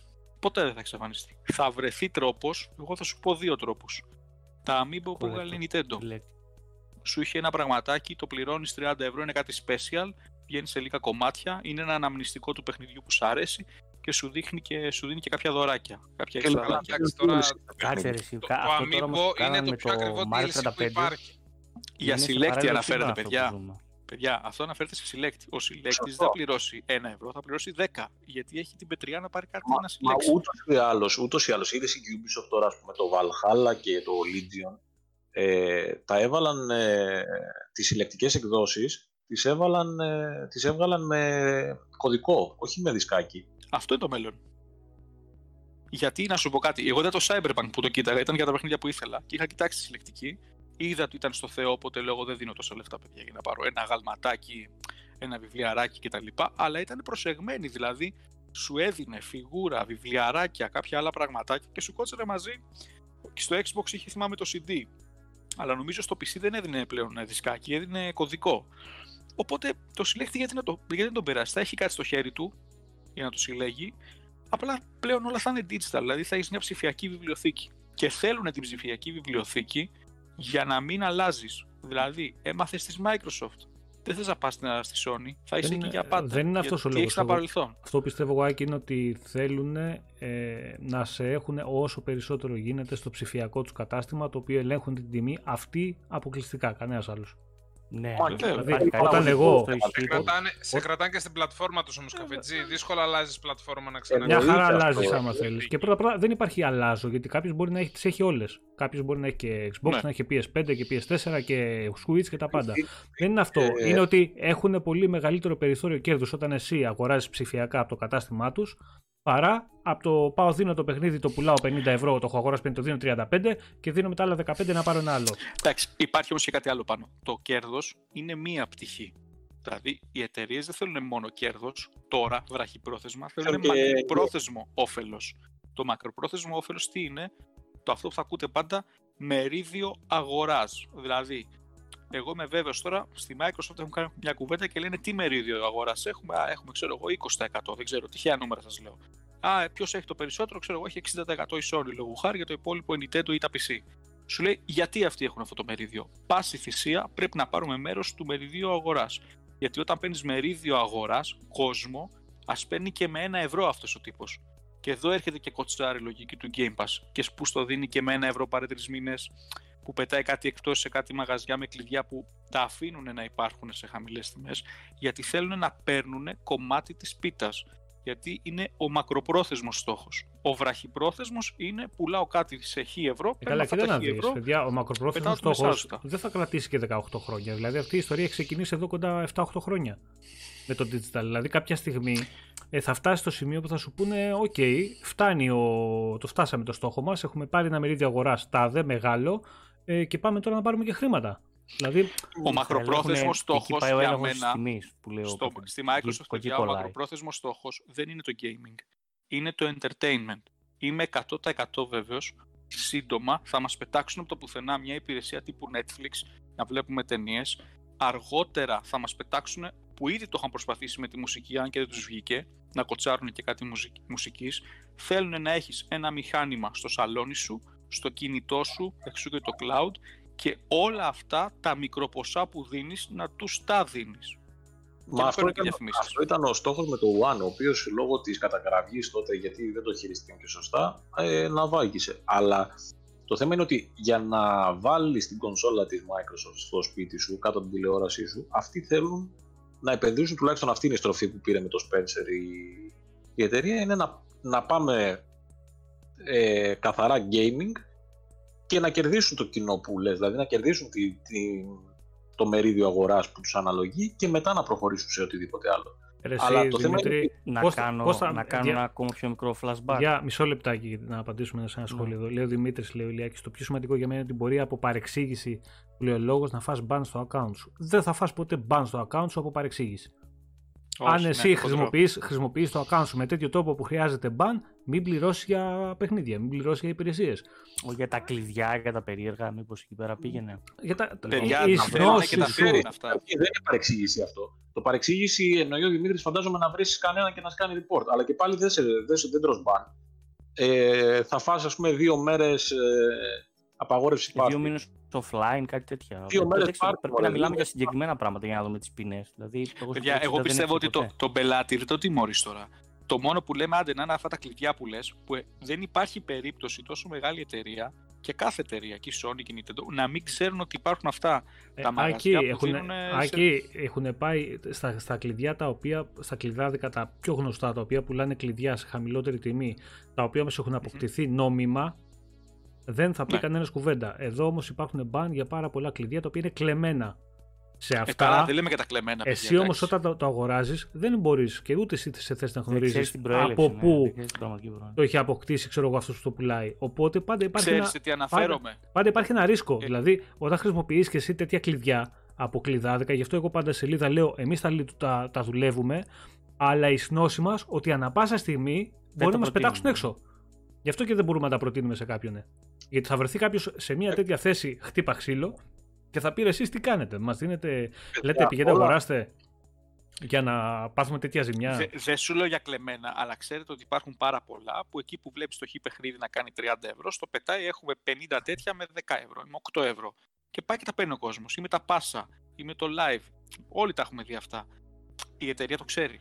Κάνει τα στραβά μάτια. Και εγώ είμαι βέβαιος ότι όχι απλά το ξέρει, παίζει να τα δίνουν και οι ίδιοι.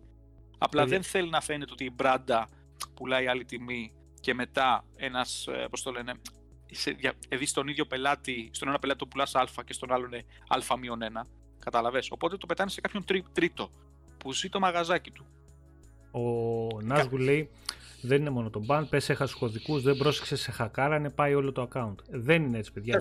Και τα δισκάκια από το σπίτι μπορεί να σου αγοράσουν ή τα δισκάκια μπορεί να καταστραφούν ή να φθαρούν ή οτιδήποτε. Εντάξει, δηλαδή, και, ρε, παιδιά, και οι άλλοι, μπορεί και να στις μπει. δύο περιπτώσεις, αν δεν προσέξεις, όλα είναι πιθανά. Δηλαδή, μπορεί να μπει. Όποτε κα- μπεις, δηλαδή, Μιχα... Μιχάλη, ένα, ένα, ένα. ένα. Καταρχάς, όταν αγοράζεις ένα παιχνίδι digital, σου έρχεται ένα email επιβεβαίωσης στο email σου. Έτσι. Αυτό το email το αποθηκεύεις, το αρχιοθετείς και χτύπα ξύλο άμα συμβεί αυτό που λέει ο Nazgul. Αποστέλεις τα αντίστοιχα email πίσω στη Microsoft ή στη Sony ή σε οποιαδήποτε εταιρεία και στα παιδιά, ξαναδίνουν. δεν είναι λογική Ε. αυτή. Με αυτή τη λογική μπορεί κάποιος να πει σπίτι σου και να σου κλέψει τα- όλη τη βιβλιοθήκη. Αυτό θα κάνουμε. Σωστό. Έχεις προστατεύσει, έχεις βάλει καμιά, καμιά ιδιαίτερη ασφάλεια μέ- μέσα στο σπίτι σου για να προστατεύσεις ξέρω εγώ, το Κοίτα, περιεχόμενο που έχεις; Κοίτα, ε, καλό είναι να μην το κάνουμε παντό αντιπαράθεση απέναντι σε σε Όχι, όσους, όχι, ε, δεν- ο καθένας. Ξεκινήσαμε τώρα με τη λέξη ιδιοκτησία. Ο Με τη λέξη καθένας- ιδιοκτησία Ο ξεκινήσαμε. καθένας βλέπει τα πράγματα, παιδιά, όπως τα έχει στο μυαλό του και όπως ε, θέλει να τα βλέπει. Ε, το θέμα είναι όμως ότι μη δαιμονοποιούμε το, το digital για αυτούς τους λόγους. Εγώ μπορώ να καταλάβω όποιον γουστάρει να έχει το, το δισκάκι ή θέλει να τα βλέπει, ρε παιδί μου, και μόνο να τα βλέπει στη, στη βιβλιοθήκη του. Ε, μπορώ να καταλάβω το, τον άλλον που λέει ότι δεν θέλω digital γιατί νιώθω ότι δεν μου μένει τίποτα. Ε, αλλά δεν είναι μόνο αυτό, παιδιά. Εντάξει, και εγώ Ναι, το το λέω και το θέμα ξαναλέω, Μιχάλη, ότι αυτός που συλλέγει κουτιά είναι συλλέκτης. Ναι, ναι. Αυτός που παίζει Και- παιχνίδια με οποιοδήποτε Εγώ θέλω να τρόπο. πω το, το είναι εξής gamer. πάνω. Υπάρχουν και τα δύο. Και το digital και το δισκάκι. Δεν έχει κοπεί τίποτα από την αγορά. Επιλογές υπάρχουν. Υπάρχει και το pass να είσαι συνδρομητής. Ό,τι θέλεις παίρνεις. Ό,τι Παιδιά, θέλεις το- να το, το αγοράζει. δισκάκι τελειώνει θα το κοπεί, πανηγύρι. παιδιά. Δεν θα ζήσει πολλά χρόνια. Είναι θέμα χρόνου. Αλλά σου ξαναλέω, ποτέ δεν κάνεις κάτι να πεις σήμερα έχω δισκάκι και το κόβεις αύριο. Το πας σιγά σιγά, το κάνεις fade out. Το 99% του κόσμου τον ενδιαφέρει να παίξει ένα παιχνίδι. Δεν τον ενδιαφέρει τόσο πολύ να έχω ραφάκια με πράγματα. Δηλαδή, εγώ τουλάχιστον όποιους ξέρω, και τώρα μιλάω καθαρά για το gaming, έτσι. Ε, παίρνουν παιχνίδια, τα δίνει ο ένας στον άλλον, ναι, μόλις το τελειώνει, ή τα νοικιάζουν, ή το επιστρέφουν, ξέρω εγώ, σε μεγάλες αλυσίδες, παίρνουν ένα ποσό και παίρνουν ένα άλλο. Δεν είναι ότι τα στηβάζουν και τα βάζουν σε βιτρίνες κτλ. Εγώ, ξέρεις, Αυτός δε- που κάνει ξέρεις, αυτή τη εγώ, δουλειά ξέρεις, είναι τι, ο δε- εγώ ξέρετε τι, δε- τι δεν χωνεύω, τι δεν μπορώ να χωνέψω. Και όχι τώρα από τα παιδιά εδώ στο chat και τα λοιπά, σαν γενική εικόνα το λέω, ότι τόσο καιρό, τα προηγούμενα ξέρω εγώ 4-5 χρόνια, ε, τα, τα 7 και το κάθε 7 είχαν γίνει θεοί επειδή μπορούσαν να νοικιάσουν παιχνίδια. Και πήγε το πήγαινε καθένας σε και κρέσεις έδινε να πεις ένας, αυτό που πρόσεξε, δεν μπορείς. ένα σκασμό λεφτά για να τον νοικιάσει. Μαζί με κονσόλες και, και. Εκεί δεν υπήρχε θέμα ιδιοκτησίας. Όταν αγοράζαμε και το PlayStation 4 και μετά τους το ξαναπηγαίναμε πίσω σε πολύ μεγαλύτερες τιμές. Ήτανε καλά αυτά, αλλά τότε όλοι τρέχανε στα, στο 7 και στο κάθε 7 να παίξουν ένα παιχνίδι τζάμπα, γιατί έτσι ακούγονταν. Τι δίνω, 5 ευρώ, λέει 10 ευρώ και έπαιξα το παιχνίδι που κάνει 60. Τότε ήταν καλά. Τώρα ξαφνικά που πήγαμε σε αυτή την νοοτροπία και πήγαμε και με το σωστό τρόπο σε αυτή την νοοτροπία και σε αυτή τη Το- το φιλοσοφία, θέμα ξέρεις ποιο είναι πάλι. είναι κακό. οκ. Το θέμα ξέρετε, πα- πάνω, ε, βάζουν τα παιδιά το θέμα αν καταρρεύσει ο σερβερ, αν γίνει το ένα. Ωραία, πρόσεξε να δεις. Αν καταρρεύσει ο σερβερ, καταρχάς στα περισσότερα παιχνίδια δεν θα μπορέσει να παίξεις ακόμα και δισκάκι να έχει πλέον. Ναι, δηλαδή εκεί καταλήγω. Δηλαδή- Γι' αυτό είπα ότι Δηλαδή, ξεκίνησε από τη λέξη δηλαδή, ιδιοκτησία. μιλήσουμε τώρα. Έχουμε φύγει από την εποχή της κασέτας που κούμπονα έπαιζα. Ε, Παιδιά, θα φέρω, αυτό θα που φέρω λες Παίρνει παράδειγμα. το, παίρνεις το Αυτό που σπύρο λες και για έχει το μέσα μόνο server. το ένα από τα τρία. Συγγνώμη CD. λίγο, παιδιά. Στα license, αν κάποιος διαβάσει λίγο τους όρους, σε, όλα, σε όλες τις μεγάλες εταιρείες πάνω από 4 χρόνια εγγύησης δεν δίνουν. Δηλαδή, σου λένε ότι όποιο δισκάκι και να αγοράσεις, και όχι δισκάκι, ακόμα και online, σου λένε ότι για 4 χρόνια το σαπορτάρουμε. Μετά το ξέρεις, πριν το αγοράσεις. Είναι στους όρους. Τίποτα δεν δεν, το είναι για ξέρεις, το πάντα. γράφουν. έτσι. Άλλο το ξέρεις, άλλοι κάνουν τα στραβά Το- μάτια. Α, Εφόσον το βάλαν και το γράφουνε, τελείω. Αυτοί καλά το λένε. Το Οι διαβάζεις. άλλοι το Αν δεν διαβάζουν, διαβάσεις, όχι. Αν δεν το Και το- διαβάσεις, δεν φταίς. Προσέξτε, Φταίει έχουμε αυτός. φτάσει, Φταίς. έχουμε φτάσει στην Πρέπει εποχή- να Δεν φταίει διαβάζεις. αυτός που το...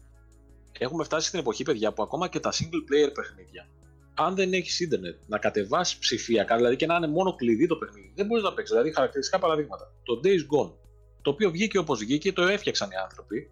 Μια χαρά το έφτιαξαν μετά το παιχνίδι. Αν δεν έχεις. Ε, αν δεν το παίξεις. Δηλαδή, στην ουσία είναι κλειδί το παιχνίδι. Δεν, είναι, δεν παίζεις από εκεί, το βάζω και παίζω. Κατεβάζεις. Ωραία. Το Ε, δισκάκι πάρε είναι το- το ότι το- βάζεις, το- τι εννοείς; Ναι, ναι, βάζει το δισκάκι και είναι στην ουσία Αφού κλειδί. όλα να έχουν ρε, εσύ 30 GB Μπράβο, day one ναι, ναι, update. σωστό. Αλλά Εντάξει, μην- Cyberpunk και τα λοιπά. μη φτα- Το Εντάξει, τώρα- Spyro, ρε, για το Spyro, Spyro the Ε, Dragon, εκεί. το- Το ένα από τα τρία έχει μέσα το Είχε μέσα το ένα παιχνίδι, δηλαδή θα το πάρω, θα το βάλω Activi- και Activision θα παίξω OLED. ένα παιχνίδι. Να- Ε, Να α, πουλήσεις και μετά να δύο, μεταπουλήσει είναι τι; και τα άλλα δύο. Και προσέξτε, ε, και το ψηφιακό έχει τα προβλήματά του. Και τα δύο έχουν προβλήματα.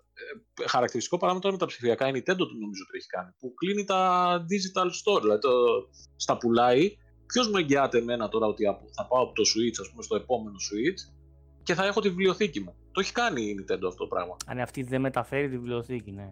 Το έχει κάνει η Nintendo, δεν είναι ότι, ότι δεν έχει γίνει. Ξέρεις τι Η σου λέει όμως Microsoft αυτό; και η Sony τα τελευταία χρόνια το, το συνεχίζουν το πράγμα. Σε ακολουθεί η βιβλιοθήκη σου. Η Nintendo δεν το έκανε ποτέ. Θα σου Έχανε πω στο- κάτι άλλο όμως. Σε αυτό το ξέρεις. Σου λέει όμως ότι αν μείνεις στο παλιό μηχάνημα το Nintendo, το παλιό που έχεις, θα τα παίζεις. Απλά σου λέει ότι εγώ σαπορτάρω αυτό το μηχάνημα τόσα χρόνια. Ε, νομίζω το Wii, το πρώτο Wii, πριν ένα ή δύο χρόνια έπαψαν να το σαπορτάρουν. Άρα Ναι, κάποιος που πριν το ένα έφτιαξε χρόνο σε 10 περίπου χρόνια. σταμάτησε. Το Virtual Console δεν μπορούσε να καταλάβεις. Κατάλαβες, σου λέω. Δηλαδή, όλος σε 10 χρόνια. Γενικά ο κόσμος πρέπει να εκπαιδευτεί σε κάτι. Και κυρίως οι πιο μικρές ηλικίες. Κανένα αντικείμενο δεν είναι για πάντα. Αυτό είναι ψευδέστηση. Παιδιά, Αντί κάποιο μα παιχνίδι το, το παίρνεις, το θέμα είναι η κοροϊδία. Είναι ότι ο, ο, ο καθένας που αγοράζει ένα παιχνίδι ε, και κάνει συλλογή, εντάξει, γιατί και εγώ έκανα παλιότερα, θα γεμίσει τη βιβλιοθήκη σου με 150, 200, 300 και 500 παιχνίδια, πότε θα ξαναπέξει κάποιο από αυτά; Γιατί όταν είσαι σε αυτή τη φιλοσοφία και μαζεύεις, μαζεύεις, μαζεύεις, πάει να πει ότι είσαι και μέσα στη βιομηχανία με το δικό σου τρόπο, μέσα στο πάνω gaming από- και παίζεις. Που σημαίνει Μίλησα, ότι πάντα. Γιατί πολλοί παίζουν και παίζουν και ρετρό παιχνίδια. Ναι, ρε Μιχάλη, αλλά, Αλλά- σου λέω. μι- Μιλάμε για ρετρό παιχνίδια. Είναι ρετρό παιχνίδι τώρα του PlayStation 4. Τα ρετρό παιχνίδια δεν υπάρχει άλλος τρόπος να τα παίξεις. Όχι, αλλά υπάρχει άνθρωπος που ε, Ναι. επειδή αγάπησε. Μπράβο, το εγώ παίξει. σου λέω τώρα. Το παιχνίδι του PlayStation 4. Τώρα, όταν θα γίνει, θα φτάσει να είναι με ε, ρετρό, θα παίζει χωρίς patch στην κονσόλα μετά από 10, 10 χρόνια, 15. Όχι, θα έχει βγει remaster. κατά Δεν, ε, αυτό σου λέω. Δηλαδή οι περισσότεροι τα έχουν στο. Και, και εγώ μαζί σε αυτούς, εντάξει, όσο διάστημα το έκανα. Τα έχεις γεμίσει τη βιβλιοθήκη σου, τα βλέπεις και λες: Α, έχω παίξει αυτό, αυτό, αυτό και αυτό. Σπάνια και πολύ λίγοι είναι αυτοί που παίρνουν ένα παιχνίδι από τη βιβλιοθήκη και λένε να το ξαναπέξω. Γιατί, γιατί πολύ απλά σε τρέχουν οι τίτλοι. Και αναγκαστικά θες να δεις και το καινούριο, γιατί έχουμε και αυτή τη λόξα. Να δω και το πιο καινούριο, να δω και το άλλο που βγήκε. Δεν μπαίνεις στο τρυπάκι ότι. Ε, έχω 100 παιχνίδια τα οποία τα έχω παίξει όμως, εντάξει, και θέλω να τα, να τα ξαναδώ. Τώρα, αν είναι, Κοίταξε, υπάρχουν εγώ ορισμένοι το ε, πιο Κώστα, κορυφαίο που, αγοράζουν, που θυμάμαι. που αγοράζουν 15, 20, 30 παιχνίδια το μήνα, γιατί υπάρχουν και αυτοί, φτιάχνουν ένα backlog τρελό και απλά διαλέγουν κάποια στιγμή κάποιο από τη βιβλιοθήκη και το παίζουν. Ε, αυτοί όμως είναι πολύ, πολύ, πολύ λίγοι. Ναι, θυμάμαι και Εντάξει, τα κορυφαία απλά στον εγώ υπολογιστή αυτό να το μπορώ οποίο να έχω να προσπαθώ πω να είναι ότι τρέξω. Περίμενα. Είναι- σε- Πες, Κώστα. Κώστα. Έλα, λέγε, λέγε. Ε, Τίποτα, κάτι για τον υπολογιστή. Λέω, θυμάμαι, ας πούμε, να προσπαθώ να τρέξω αυθεντικό παιχνίδι στον υπολογιστή, να μην καταφέρω και τελικά να το κατεβάζω πειρατικά. Άλλο κορυφαίο. Για το Εντάξει, Batman ήταν- λες, που παίζει το πειρατικό Όχι, καλύτερα. όχι, όχι, πιο Α. παλιό παιχνίδι, ρε, αλλά μην τρέχει, ξέρω εγώ, κανονικά από το CD και. Παιδιά, αναγκάστηκα να κάνω- Το PC gaming, ε, ε, το digital το έσωσε. Στο... Τι νομίζω ότι το έσωσε; Μπράβο, αυτό, αυτό πήγα να πω. Το Steam Το, Το Steam, Steam το ήταν έσωσε. αυτό που το έσωσε. Δηλαδή, εγώ θα σας πω το εξής. Εμένα μου άρεσε το Command and Conquer, ρε παιδιά. Το είχα πάρει από το 96-97, θυμάμαι το Red Alert. Αν βάλει σήμερα αυτό το δισκάκι, δεν παίζει. Δεν Υπάρχει παίζει, ναι, ναι. όμως στο Steam και το έχω ξανακατεβάσει από εκεί. Βγήκε και remastered. Και ανανεώνεται. Υπάρχουν άνθρωποι σε φόρουμ μέσα που κάθονται και σου φτιάχνουν mods κτλ. Άρα, όντως είναι κάτι θετικό. Απλά το θέμα είναι ότι χρειάζεται εκπαίδευση ο κόσμος. Αυτό είναι το βασικό κομμάτι. Μμμ. Πάντως, εγώ έχω να πω ότι επειδή, επειδή το, το πήγαμε πολύ, ξεφύγαμε λίγο την κουβέντα και το πήγαμε στο, στο digital versus retail, πολλές από τις ανησυχίες που έχουν τα παιδιά δεν έχουν άδικο. Δηλαδή δεν δαιμονοποιούμε το retail, δηλαδή μην, μην το σκέφτεστε έτσι. Απλά αρκετοί από εμάς έχουμε επιλέξει το digital για κάποιους λόγους. Ευκολία, δεν ξέρω και εγώ τι. Πείτε το πώς θέλετε. Δεκτές όλες οι απόψεις. Απλά δεν είναι δαίμονας του gaming ούτε το ένα ούτε το άλλο πάει να το καταστρέψει. Ξέρεις τι γίνεται. Δηλαδή, θα σου πω, αυτό θα σου που πω. λέει ο Μιχάλης. είναι φυσική εξέλιξη των πραγμάτων, παιδιά. Δηλαδή το retail Δεκτό, είχαμε δεκτό, μάθει δεκτό. σε όλα retail. Δεκτό. Σιγά σιγά ο κόσμος σε όποια πτυχή της ζωής μας θα Λοιπόν, δείτε ότι για να έχει μπει το προχωρήσουμε digital λίγο τη κομμάτι. συζήτηση, να πω κα- πάλι ακόμα κάτι για το Game Pass, επειδή σε αυτό είμαστε. Ναι, ναι, ναι. Λοιπόν, εγώ ας πούμε ένα θεματάκι που πιστεύω αντιμετωπίζουν πολλοί και εγώ κατά καιρούς είναι ε, η διαχείριση που κάνεις με, με τόσα πολλά παιχνίδια. Όσο Όλοι. και αν ακούγεται αστείο, όσο και αν ακούγεται για κάποιους εύκολο ή κάποιους δύσκολο, πολλές φορές μπαίνουν πολλά παιχνίδια μέσα που θέλεις να τα παίξεις, δεν ξέρεις πότε θα μπουν, πότε θα βγούνε και θεωρώ ότι δεν έχουν όλοι τον, ίδια, τον ίδιο χρόνο ή την ίδια ευκολία για να διαχειριστούν όλα αυτά τα παιχνίδια. Και μπαίνουν παιχνίδια τα οποία είναι μεγάλα. Έτσι, τώρα με τυχαίνει να Κώστα, παίζω το επειδή βάζεις Forza, ένα άλλο θέμα μαζί. το Forza Motorsport 7 και ταυτόχρονα π.χ. υπάρχει στην υπηρεσία του Dragon Quest 11. Εντάξει, γάμισε με. Βάλε και τα Final Fantasy. Βάλε και τα φα- Δηλαδή, Πρόσεχε, γάμισε με. Κώστα. Ναι, πρέπει να κάνεις μια Κώστα, διαχείριση. δια- Διαχώρισε λίγο το θέμα όμως του ότι δεν ξέρω πότε φεύγουν ή πότε μένουν. Γιατί και να το ήξερες, πάλι θα είχες πρόβλημα Πάλι διαχείρισης. θα ήταν δύσκολο. Ναι, ναι, πάλι θα ήταν. Εντάξει, να σου πω, το λέω βάζεις γενικά δύο ότι διαφορετικά δεν είναι θέματα. για όλους το ίδιο εύκολο. Ναι, οκ. Είναι, είναι δύσκολο. Δηλαδή, ο, ο Χρήστος ο Κατσαραγκάκης, ας πούμε, το κάνει με τέτοιο. Άμα μας ακούει ο, ο Χρήστος, το κάνει με ένα συγκεκριμένο τρόπο το, το πράγμα. Έχει λίστα, backlog, λέει θα παίξω σήμερα αυτό, αύριο αυτό τε- και το ακολουθεί πιστά. Ε, δε- δε- δεν ξέρω με ποιο άλλο τρόπο. Λοιπόν, οι τρεις που βγήκαν τώρα οι νικητές να στείλουν μήνυμα σελίδα να πάρουν τον κοφρέ τώρα tomorrow. Να κλείσουμε και με αυτό, Τον παιδιά, για να το Βάγκο, ξεχάσω. το... τον Βάγκο τον ανέφερες που το, Το, κέρδισε πιο το πριν. βάγκο τον πέταξα έξω γιατί άμα του στείλω τον κοφρέ θα με πάρει στο κυνήγι. Θα μου στείλει κάνει μήνυση αυτό. ναι, ναι. μιλάμε, μιλάμε, Άκη, επειδή δεν ξέρεις για έναν άνθρωπο ο οποίος οτιδήποτε 8, 16 και τα λοιπά bit το, το μισεί. Δηλαδή θέλει να κάνει μήνυση. Όχι, θέλει να κάνει μισή και μήνυση. εμάς που τα παίζουμε μαζί με Ναι, αυτά. ναι, ναι, Δεν ναι. μισεί μόνο τα Μας- μας παιχνίδια. κοροϊδεύει όλο το παιδί. Επίσης, Εντάξει, Τώρα, παιδιά, βέβαια, άμα, άμα ζητήσει γκοφρέτρο θα το κάνουμε εκεί. στη στιγμή. Ναι, ναι, ναι. ναι. Επίσης, παιδιά, για, το, για τα κολλήματα στο βίντεο, ε, προφανώς δεν τα είχα δει. Δεν ξέρω τι θεματάκι σκάλωμα είχε φάει προηγουμένως και, και τα έκανε. Εντάξει, τώρα νομίζω παίζει normal.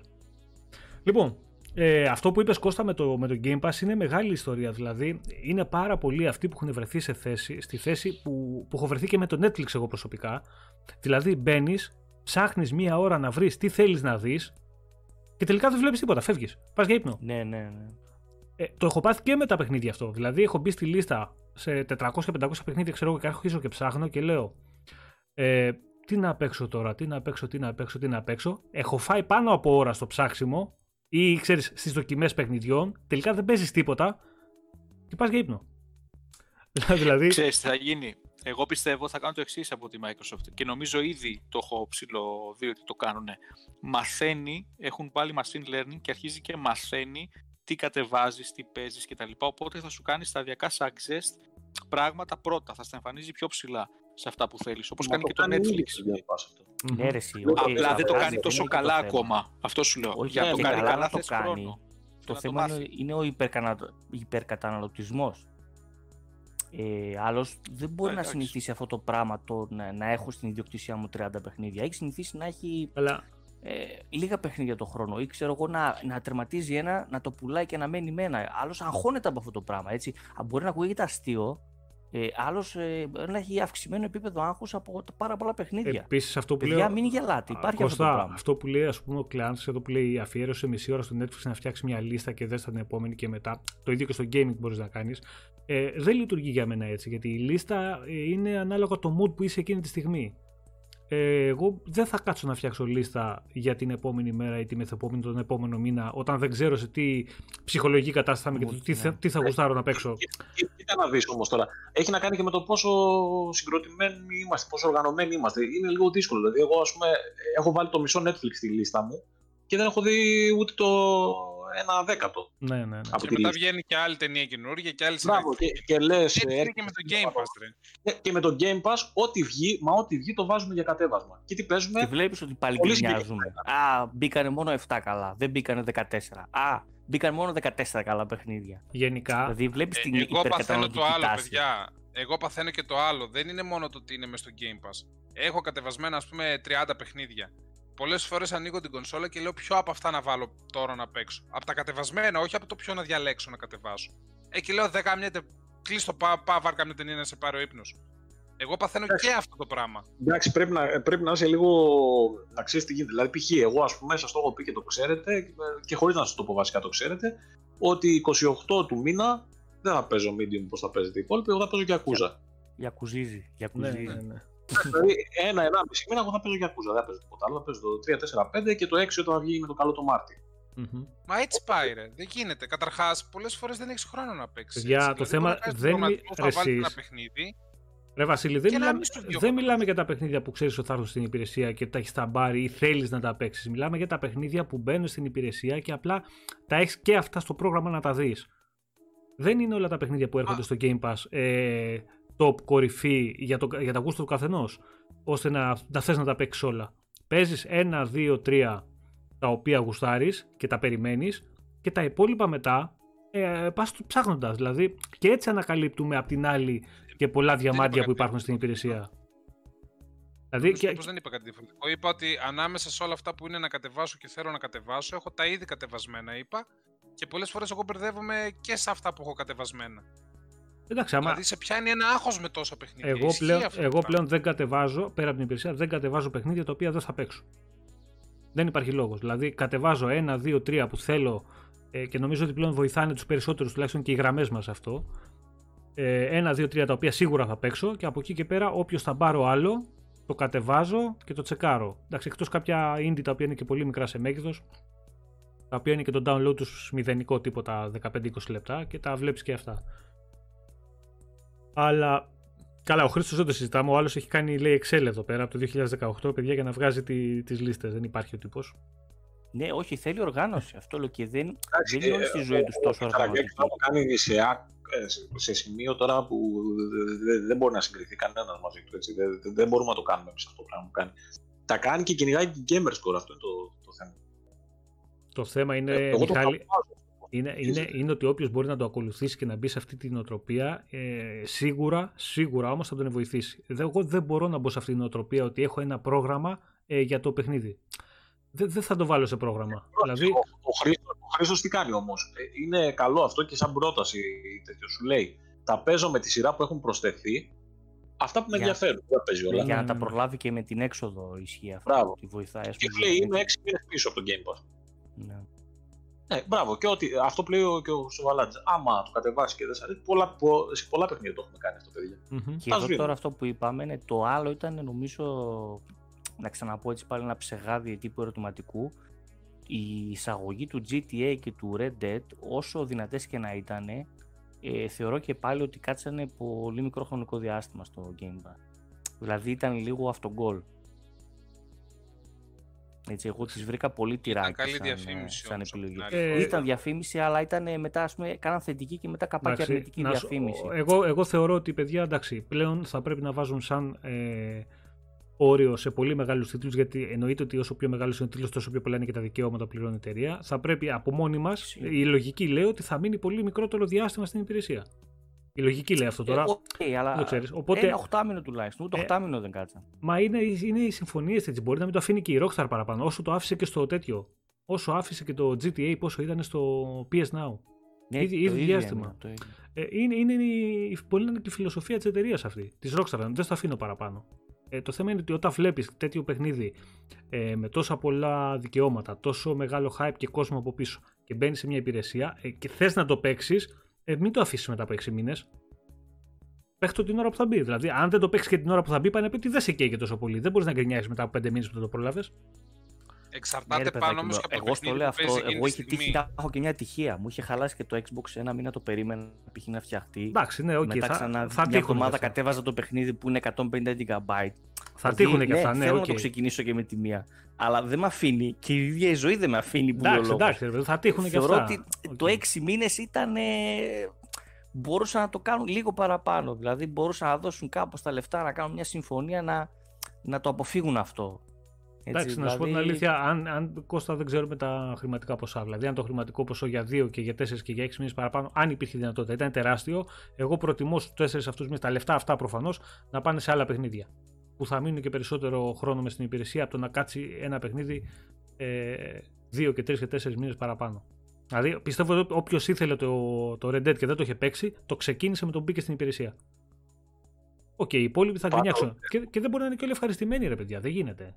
Δεν μπορεί να είναι, ναι, προφανώς δεν μπορεί να είναι ευχαριστημένοι. Εγώ θα Αυτό δεν συμφωνήσω γίνεται βέβαια με στη αυτό που λέει ο Νάσγκουλ που λέει ότι αν αρχίσουμε να οργανώνουμε τη διασκέδαση, λέει, χάνουμε την ουσία του, του gaming και συμφωνώ. Σωστό Απλά είναι. λέμε ρε, ότι Σωστό πολλοί προβληματίζονται, οπότε το συζητάμε από αυτή την άποψη. Υπά, υπάρχει κόσμος ο οποίος τον απασχολεί.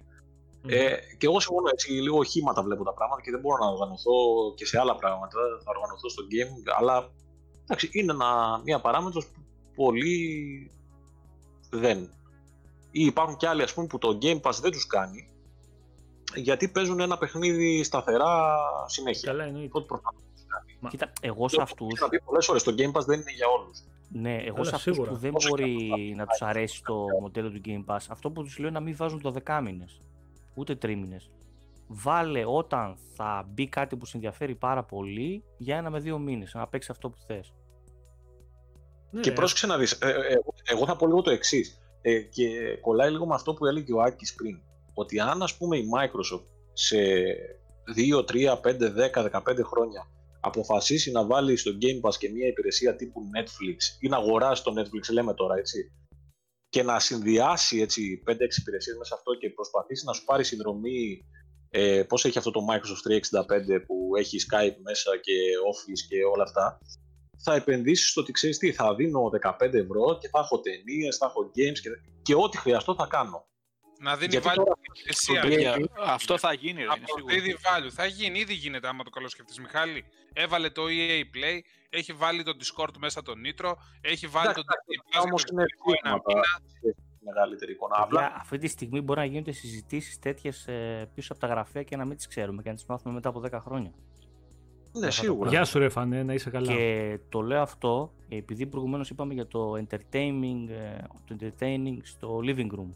Έτσι, όπως το αναφέραμε. Και εκεί πάνω θα κουμπίσω και θα πω ότι ουσιαστικά ξεκίνησε. Ακούγομαι; Ναι, ναι, ναι, Κώστα. Ναι, μια χαρά. Ναι.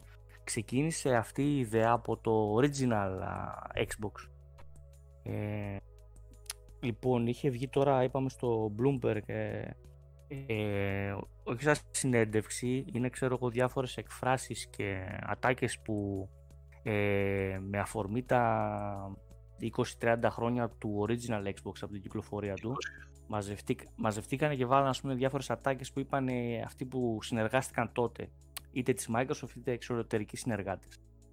Και το πώς ξεκίνησε το project του original Xbox ήταν ουσιαστικά με, με το PlayStation 2 και γινόταν κάποιες συζητήσεις για να φτιαχτεί έτσι μηχάνημα από τη Microsoft και ακουγόταν ότι θα έχει το PlayStation 2 Linux, ας πούμε. Και εκεί πάνω στις συζητήσεις λέει κάτσε κάτσε αυτοί δηλαδή θα πάρουν το living room. Και Εκεί πάνω δηλαδή ήταν ο όπα όπα τι γίνεται εκεί πέρα, θα πάρουν το living room. Δεν θέλουμε να πάρουν το living room, δεν θέλουμε να... Είναι και ο Bill Gates, γιατί το, το έχω διαβάσει Ναι, αλλού. ναι, ναι.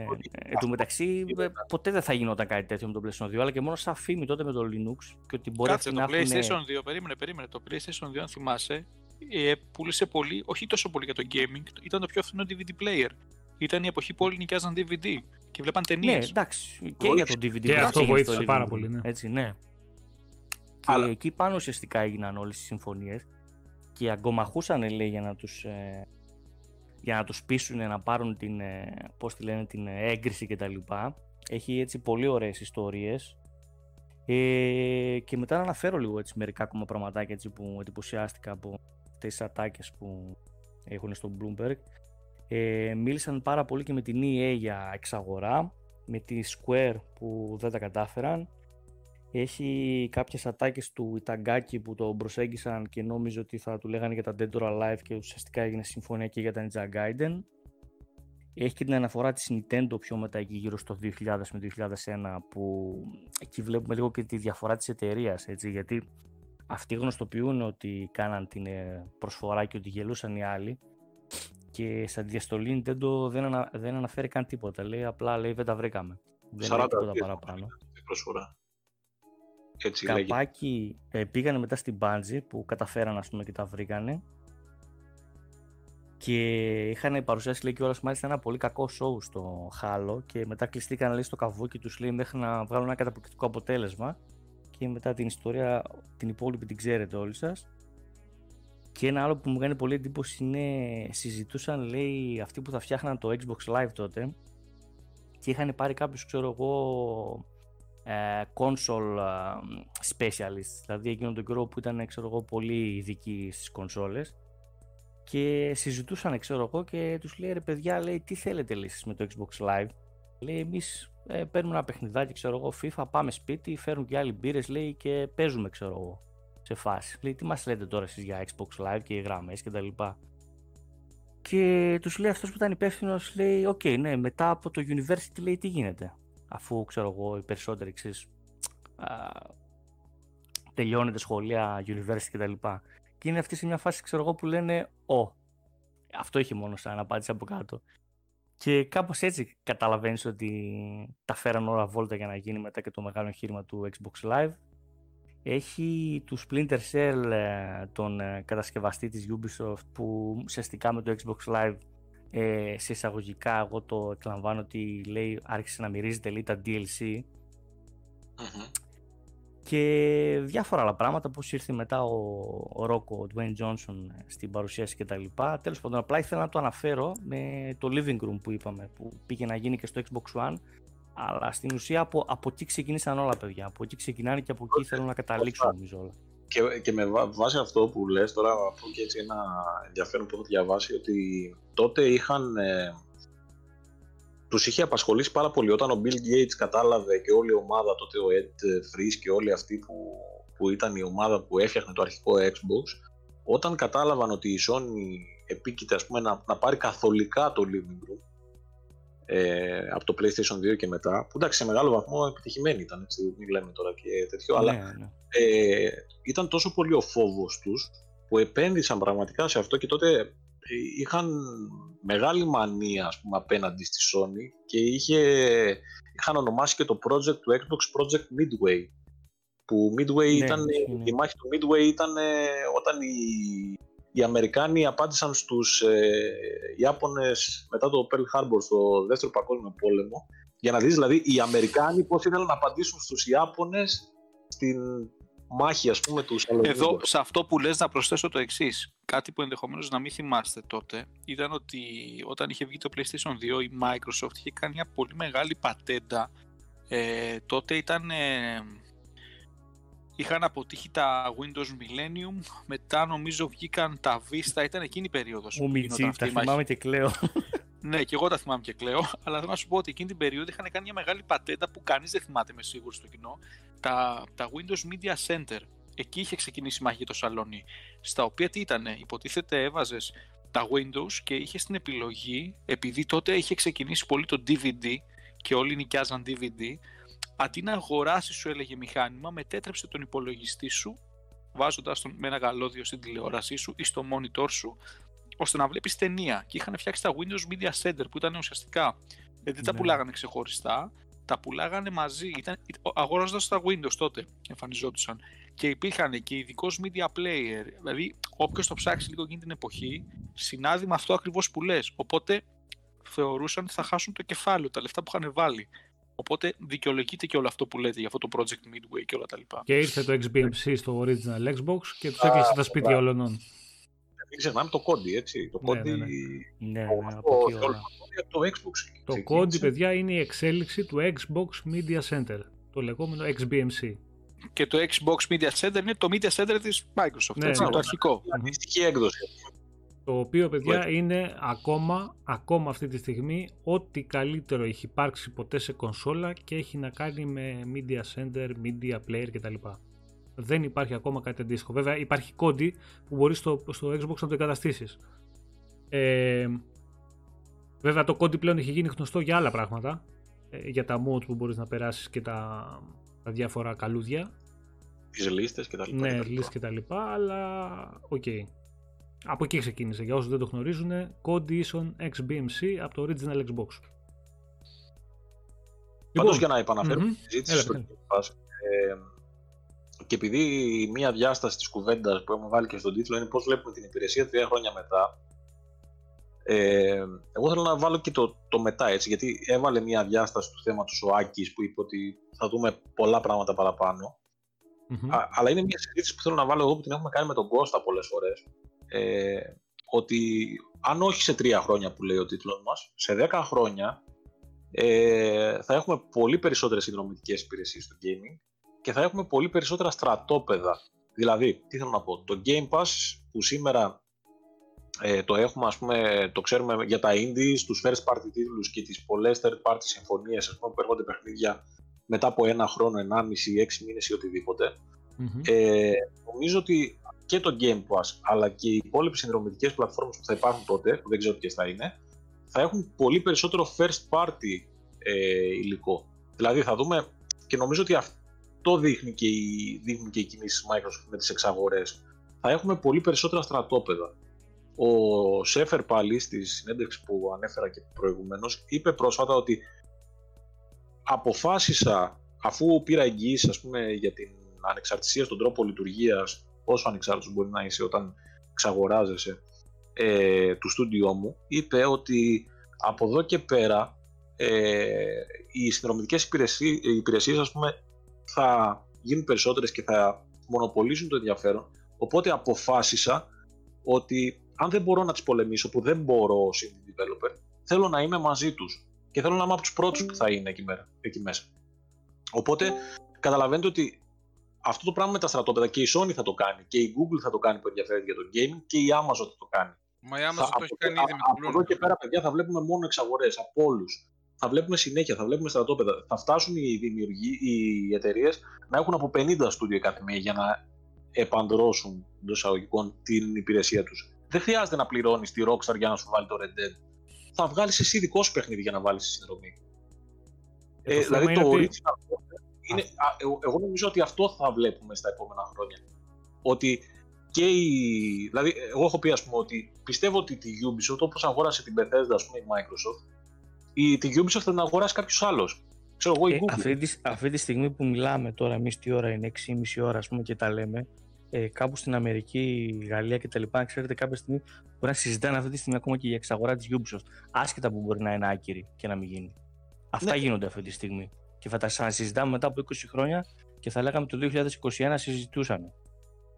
Ναι, μα, μα σίγουρα ρε παιδιά, δηλαδή αυτό το πράγμα γίνεται. Η Google ας πούμε, το Stadia, δεν υπάρχει περίπτωση να το κάψει όσο και αν είναι καμένο αυτή τη στιγμή. Δεν υπάρχει Παταγώδη περίπτωση να το αποτυχία είναι, ρε. κάψει. Είναι αυτή τη στιγμή. Δεν υπάρχει περίπτωση να το κάψει. Χειρότερα δεν πάει. Ναι. ναι, δεν υπάρχει περίπτωση να το κάψει όμως εντελώς. Βρε, εδώ παταγώδης αποτυχία για την Google ήταν το YouTube Music. Ναι, Συζητάμε τώρα, μουσική. Ε, και το Google Αλλά- Plus, παιδιά, και αυτά. Δεν, εντάξει, δεν είναι. Ναι, αλλά πρόσεξε να δεις, όταν, όταν μια αγορά έχει χρήμα αυτή τη στιγμή και το βλέπουν και το παίρνει άλλος και η Google έχει λεφτά να κάψει, θα πάει και θα πάρει τη Ubisoft. Άμα θέλει η Ubisoft την παίρνει αύριο η Google. Δεν έχει πρόβλημα.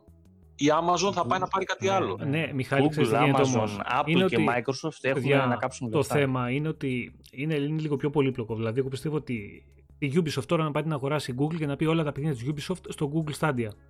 Πόσοι θα βάλουν. Κανείς.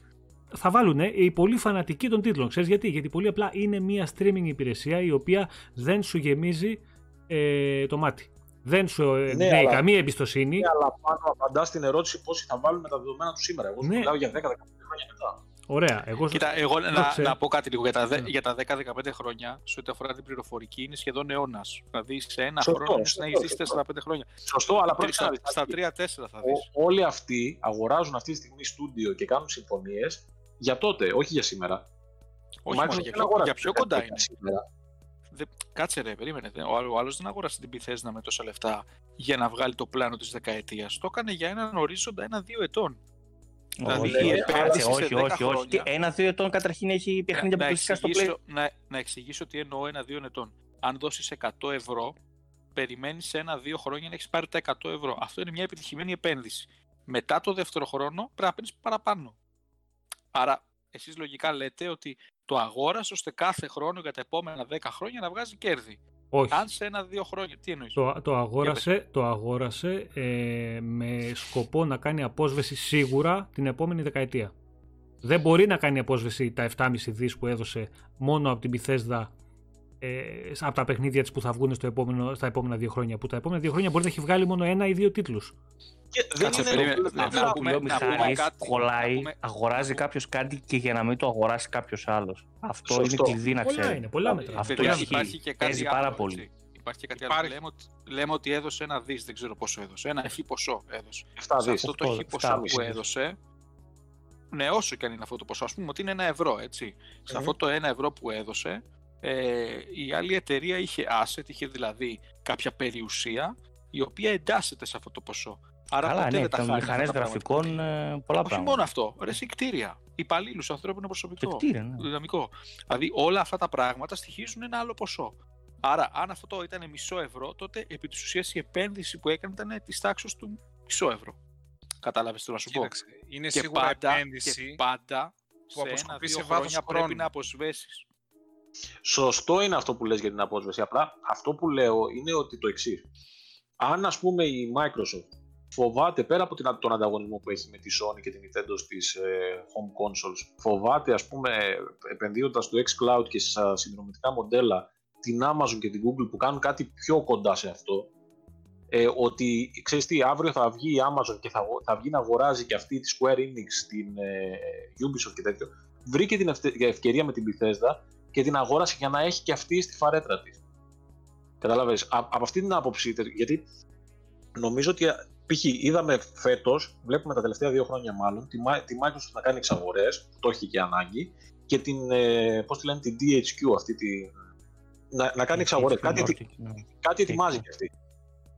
Αν λοιπόν αρχίσουν και η Amazon και η Google να αγοράζουν, η, η, η Google αγόρασε ας πούμε την Typhoon, αυτή που έβγαλε το Journey to the Savage Planet.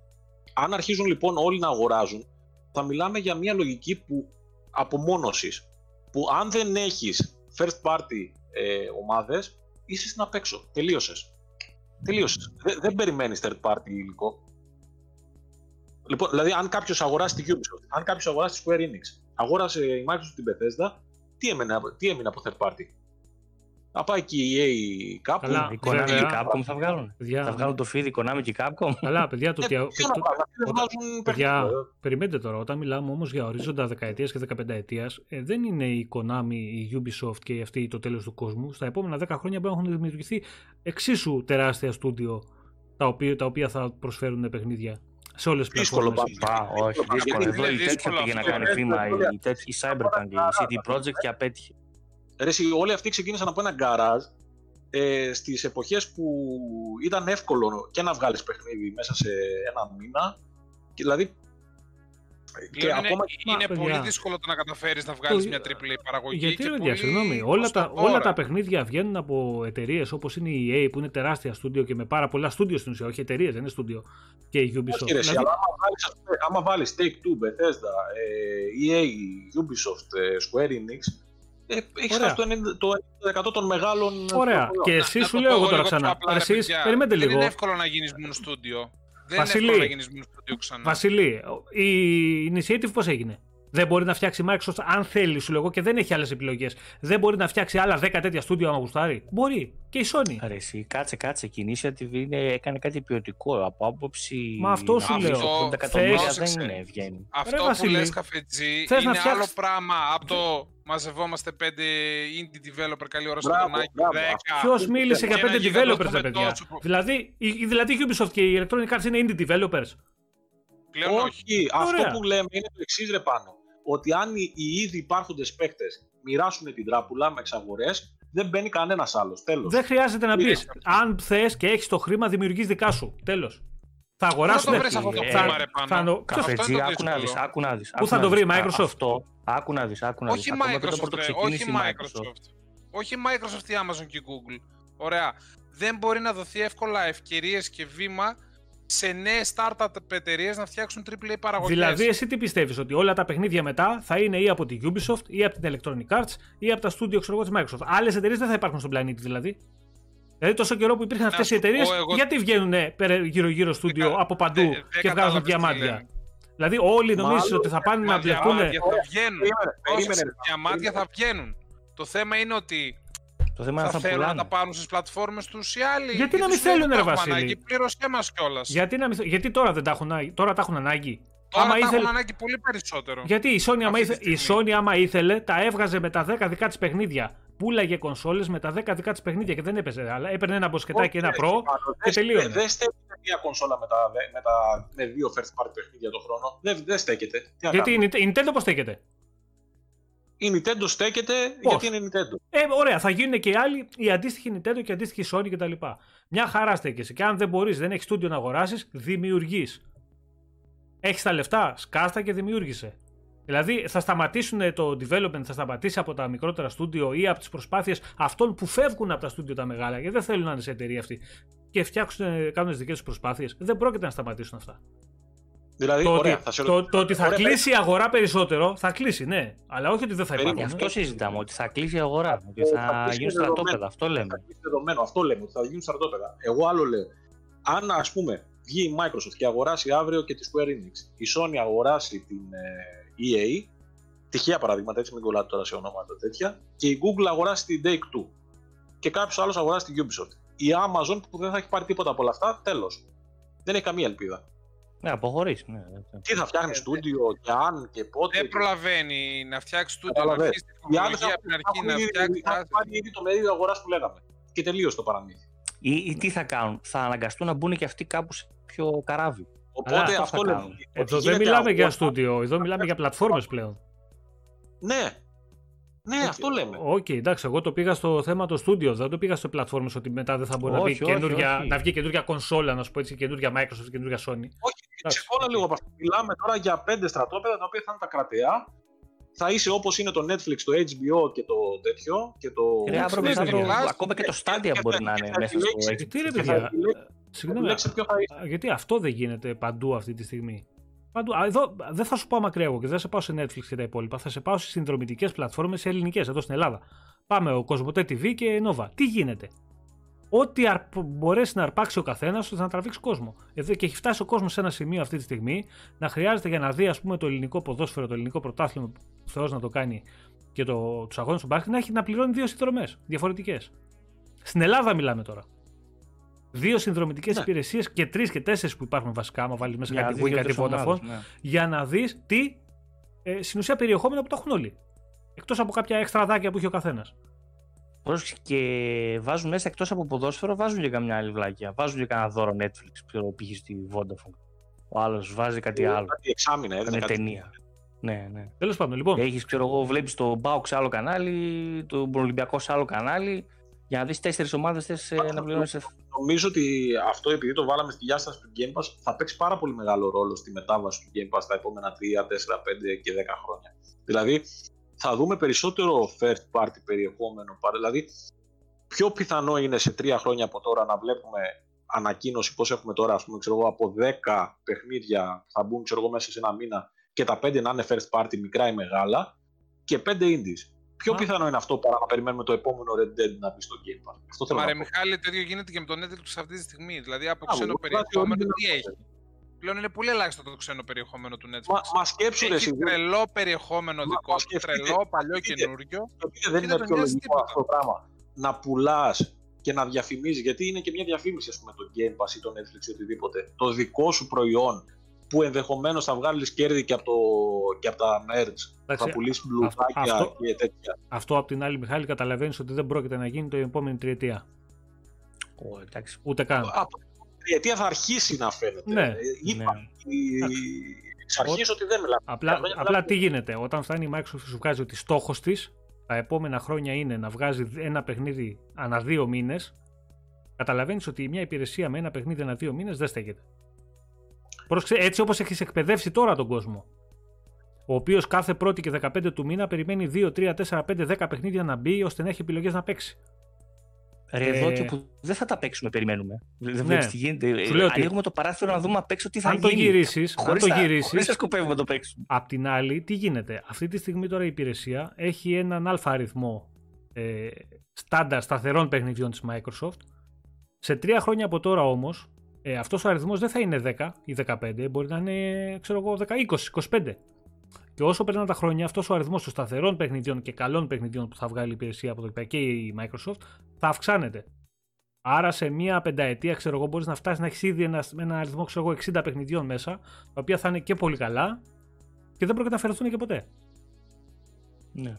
Άρα οι Θα είναι, ξέρω ανάγκες. εγώ, Τα, 7 τα 7-8 θα είναι online. Θα, Ναι. θα έχουν πάντα κόσμο, τύπου Sea of Thieves. Καλά, και Και είπαμε τα άλλα ότι- θα βαράνε, ξέρω. Καλά, δεν νομίζω ότι και όλα τα παιχνίδια που λέμε για δίμηνο θα μιλάμε για AAA ε, τίτλους. Σίγουρα θα υπάρχουν και τα μικρότερα παιχνίδια για να συμπληρώσουν την υπηρεσία. Σίγουρα. Στυλ ε, Bleeding Edge ή Grounded. Δεν γίνεται να μην βγάλει και τέτοια Ναι, παιχνίδια. αλλά άκου πάνω, άκου πάνω. Τα μαθηματικά τι λένε. Καταλήγουμε ότι χρειάζονται Α, πολλά ακού- στούντιο ακούστε- για να γίνει αυτό το ακούστε λίγο, πράγμα. ακούστε λίγο, ακούστε λίγο. Απλά μαθηματικά. Αυτή τη στιγμή με τα στούντιο που έχει, 24 πόσα είναι, Ναι. αν βγάλεις ότι κάθε ένας έχει 4 χρόνια για να αναπτύξει ένα παιχνίδι, το οποίο δεν είναι, ε, πώς το λένε, δεν- είναι αρκετό για Τέσσερα να... χρόνια είναι το AAA, πες. Ωραία. Ή το AA. Μιλά, μιλάμε με, με μαθηματικά ότι είναι ένας τίτλος κάθε δύο μήνες, όπως λες. Εντάξει, Αν παιδιά, μιλάμε, αν, αν μιλάμε για α, μικρότερες παραγωγές, μιλάμε και για δύο τίτλους το μήνα. Για τέσσερα Οπότε χρόνια, αυτό το ένα τίτλο κάθε δύο μήνες. τέσσερα χρόνια για να βγάλεις παιχνίδι, ε, μιλάμε ότι για τίτλους μεγάλους που έχεις ήδη έτοιμα assets και, και, και, και. Δεν μπορείς να βγάλεις παιχνίδι AAA τόσο μεγάλο και παραπάνω σου πω εγώ σε τέσσερα χρόνια. Δεν γίνεται. Π.χ. το God of War το 2 θα έχει ε, θα είναι ένα αρκετά αναβαθμισμένο God of War 1. Υπάρχει όμως η βάση. Κα- Τα 80% ίδιο θα είναι, εντάξει. Εγώ Ναι. να βάλω ένα αστεράκι εδώ πέρα, αν η τιμή, σε αυτό που λέμε, αν η τιμή της Warner Bros. ήταν καλή, δηλαδή είχε ξεπουλήσει λίγο τον εαυτό τους λίγο πιο φθηνά, τα στούντιο, τα 2-3 πόσα στούντιο έχουν αυτοί, ε, θα είχε πάρει και αυτό το στούντιο η Microsoft. Δεν θα σταματούσε εκεί πέρα, δηλαδή θα παίρνει και την Bethesda, ID τα λοιπά, Zenimax, και θα παίρνει και αυτό. Ε, το καταλαβαίνετε αυτό, δηλαδή δεν ήταν να πάρει ή τη μία ή την άλλη. Θα παίρνει και αυτήν. Μα Δεν ξέρω αν με Bethesda καταλαβαίνετε. πήρε Και το ξέρουμε αυτό πλέον επίσημα, επειδή η Bethesda της το ζήτησε. Ναι, όχι, καταλαβαίνεις θέλω να πω. Εκτός από την Bethesda, πάω την πήρε. Α, αν οι άλλοι βγάζαν καλή τιμή για τον εαυτό τους, δηλαδή δελαστική, επειδή είπαμε ότι είναι τόσο δελαστική, γιατί δεν είναι. Ε, η Microsoft και να την έμπαινε δεν θα έπαιρνε και τα IP του Batman κτλ. Αν ήταν καλή τιμή, θα τα έπαιρνε τα στούντιο. Και ας φτιάχναν ό,τι φτιάχναν. Α φτιάχναν, ξέρω εγώ, platform και racing. Θα τα έπαιρνε και αυτά. Άλλα 3-4. Εντάξει, λοιπόν. Ε, Σκοπ, Σκοπός τα- αυτό είναι. Είναι στούντιο. Βαρέστε. Κώστα, πείτε λίγο Μμμ. τώρα ο, ο καθένας αν τα τρία χρόνια αυτά που η οποία τρέχει η υπηρεσία και με αυτά που έχετε δει μέχρι σήμερα ε, είσαστε εσείς ικανοποιημένοι αν θέλατε να δείτε κάτι επιπλέον το οποίο δεν το έχει κάνει ακόμα η Microsoft. Σε ό,τι έχουμε δει μέχρι σήμερα σου λέω εγώ.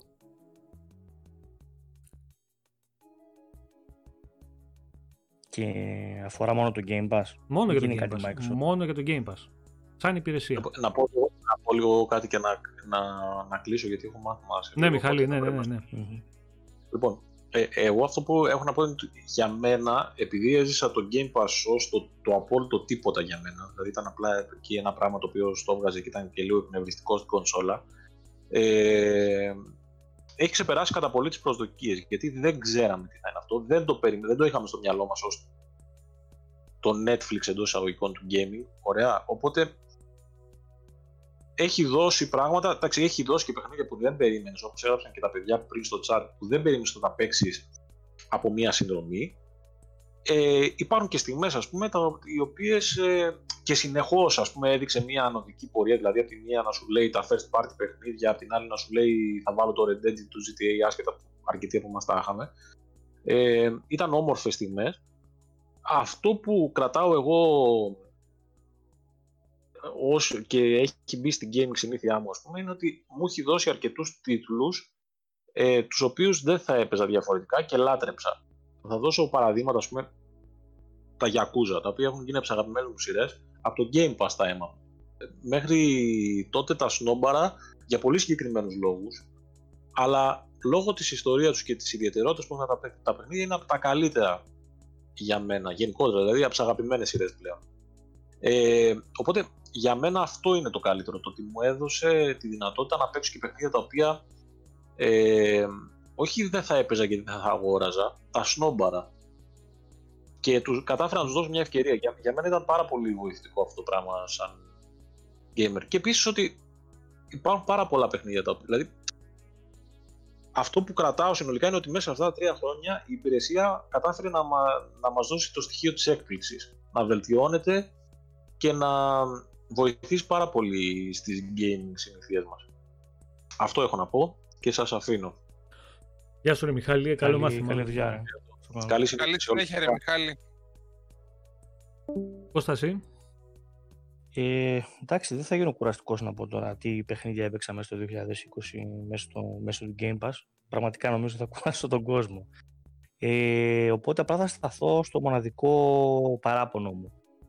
Έπρεπε να γίνει, ε, έπρεπε να κυκλοφορήσει το Halo όταν ήταν να κυκλοφορήσει δηλαδή τώρα μαζί με το Series X για χίλιους και λόγους για να είναι ένας τεράστιος τίτλος που θα έμπαινε στο Game Pass, για να είναι ένας τεράστιος τίτλος ε, που θα ξεκινούσε τη νέα γενιά.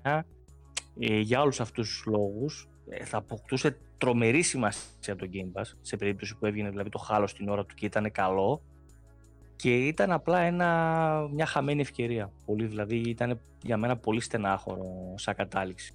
Προφανώς δεν λέω ότι δεν έπρεπε να καθυστερήσει.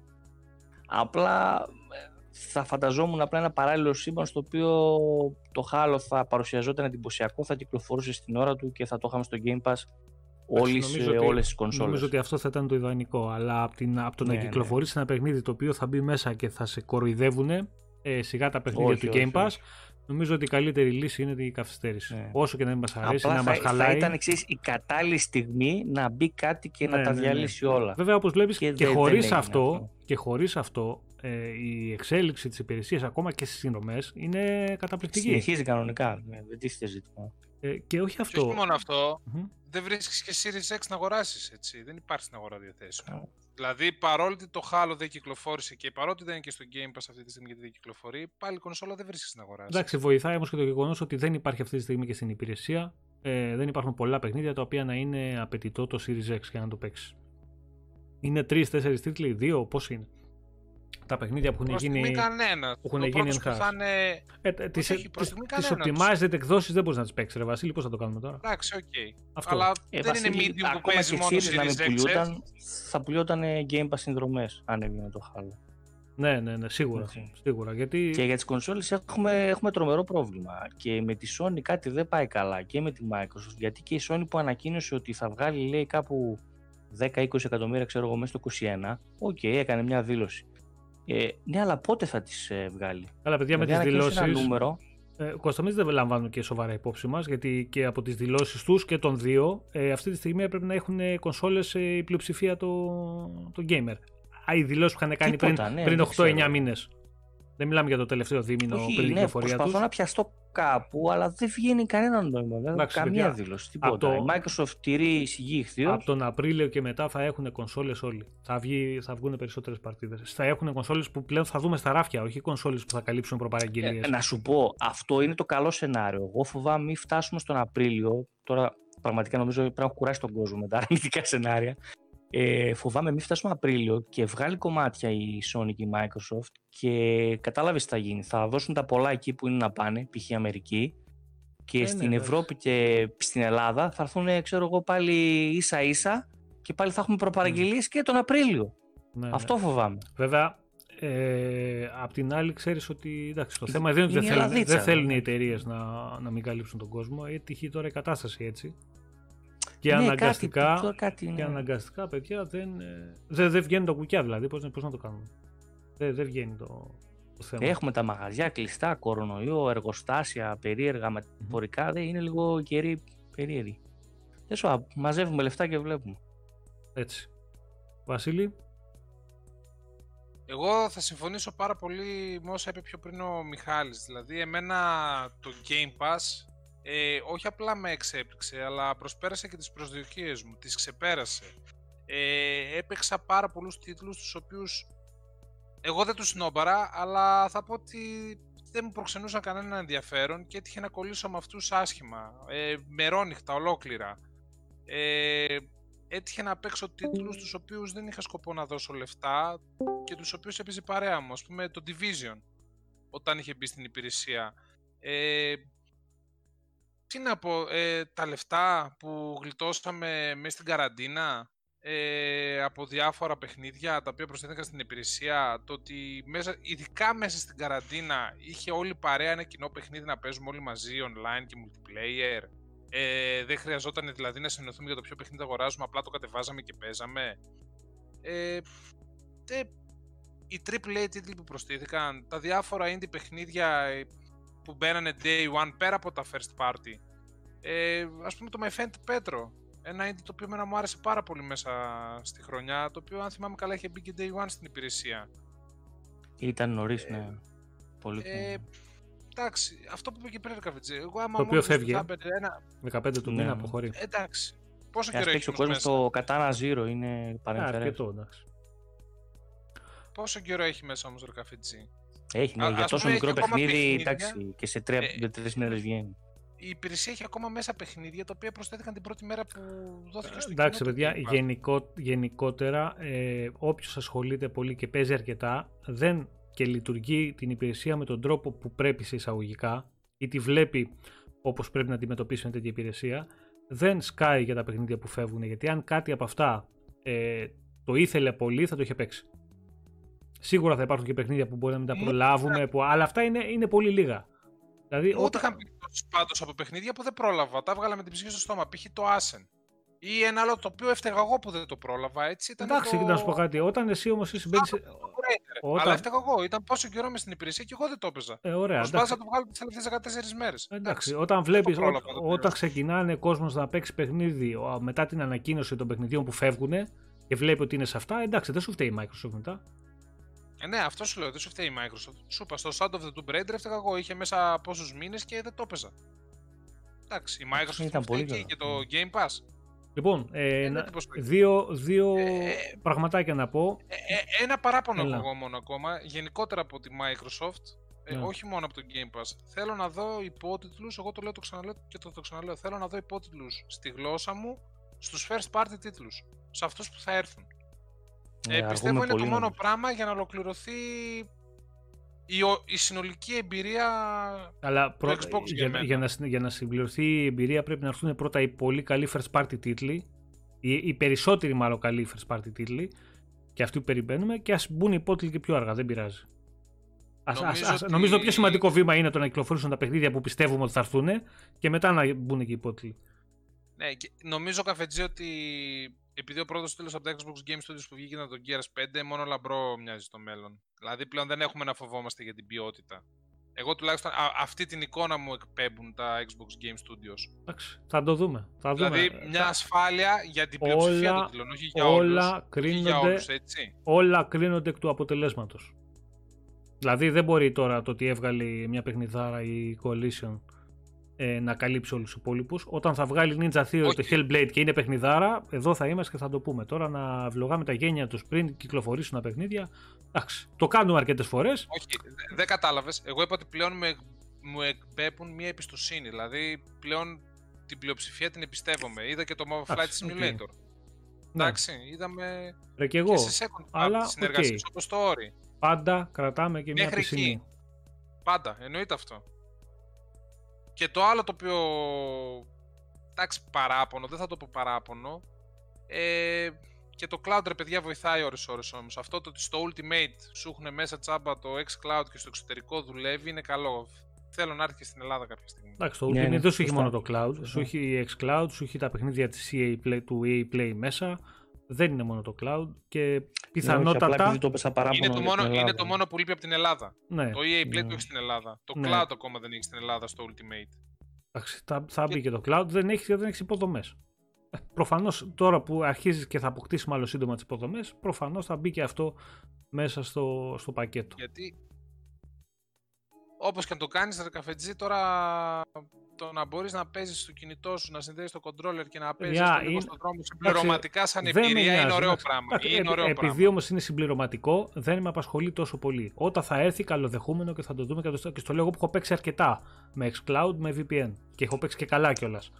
Ε, είναι κάτι εντελώς συμπληρωματικό το οποίο δεν θα κλάψει κανείς αυτή τη στιγμή που δεν το έχει. Όταν θα έρθει Ναι, οκ, και θα μαζί δουλέψει σου όπως αυτό. πρέπει, θα το, θα το Μαζί σου απολαύσουμε αυτό.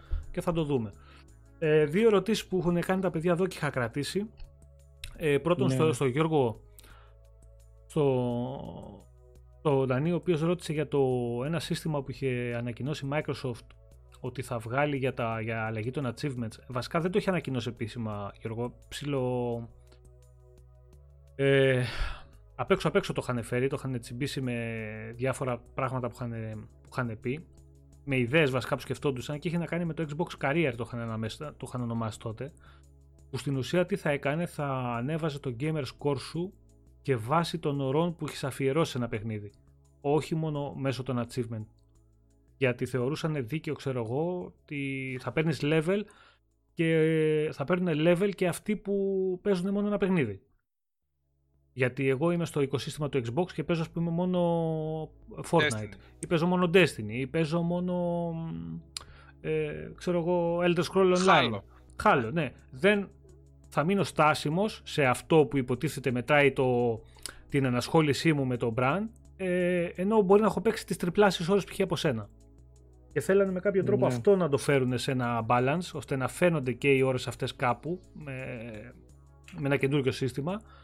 Ε, τότε είχαν πει ότι δεν ισχύει αυτό και ότι είναι πολύ σε, σε σκέψεις για το πώς θα το κάνουν κτλ. Ε, εκεί έχει μείνει και δεν έχει ξανακουστεί τίποτα. Θα δούμε. Δε- Εγώ δεν το αποκλείω στο μέλλον να δούμε Θέλανε κάτι να τέτοιο. βγάλουν και άλλα achievement για αυτούς που παίζουν μόνο single player, για αυτούς που παίζουν μόνο multiplayer. Εντάξει, είναι μια καλή ιδέα σαν αλλαγή. Να το δούμε αν θα το κάνουν όπως λες και εσύ και πώς θα υλοποιηθεί. Γιατί η υλοποίηση είναι που μετράει σε περίπτωση που το κάνουν. Νίκο, το κατανάλωση δεδομένα δεν το έχω δοκιμάσει. Με, με τα δεδομένα δεν μπορώ να σου πω ότι να σου πω ψέματα θα είναι.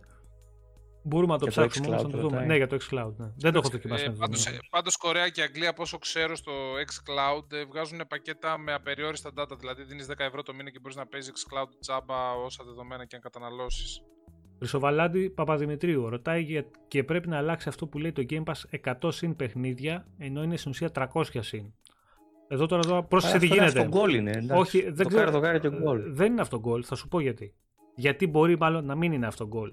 Και πώς μπορεί να είναι το σκεπτικό πίσω από αυτό. Γιατί το ότι πλασάρεις την υπηρεσία σου στην ουσία με 100 παιχνίδια μόνο έχει 200 plus και ε, εμείς το βλέπουμε σαν αυτό γκολ. Δεν τρελή είναι. Καλά, δεν μπορούν να διαφημίσουν ξέρω εγώ, την ίδια στην υπηρεσία. Απ' την άλλη, τι γίνεται. Αν έχουν σκοπό κάποια στιγμή η υπηρεσία να μείνει με τα 100 κάτι παιχνίδια δικά τους, ή με 100 παιχνίδια δικά τους συν κάποια ακόμα, ε, θα ήταν πολύ μεγαλύτερο φάουλ κάτι που διαφημίζεις με 300 συν παιχνίδια επίσημα ε, από Να πάεις κάποιο στα διάστημα 100. και μετά να το διαφημίσεις σαν 100 plus παιχνίδια. Γιατί το 300 και σε δεσμεύει να έχεις 300 και. Το 100 plus δεν σε δεσμεύει σε νούμερο.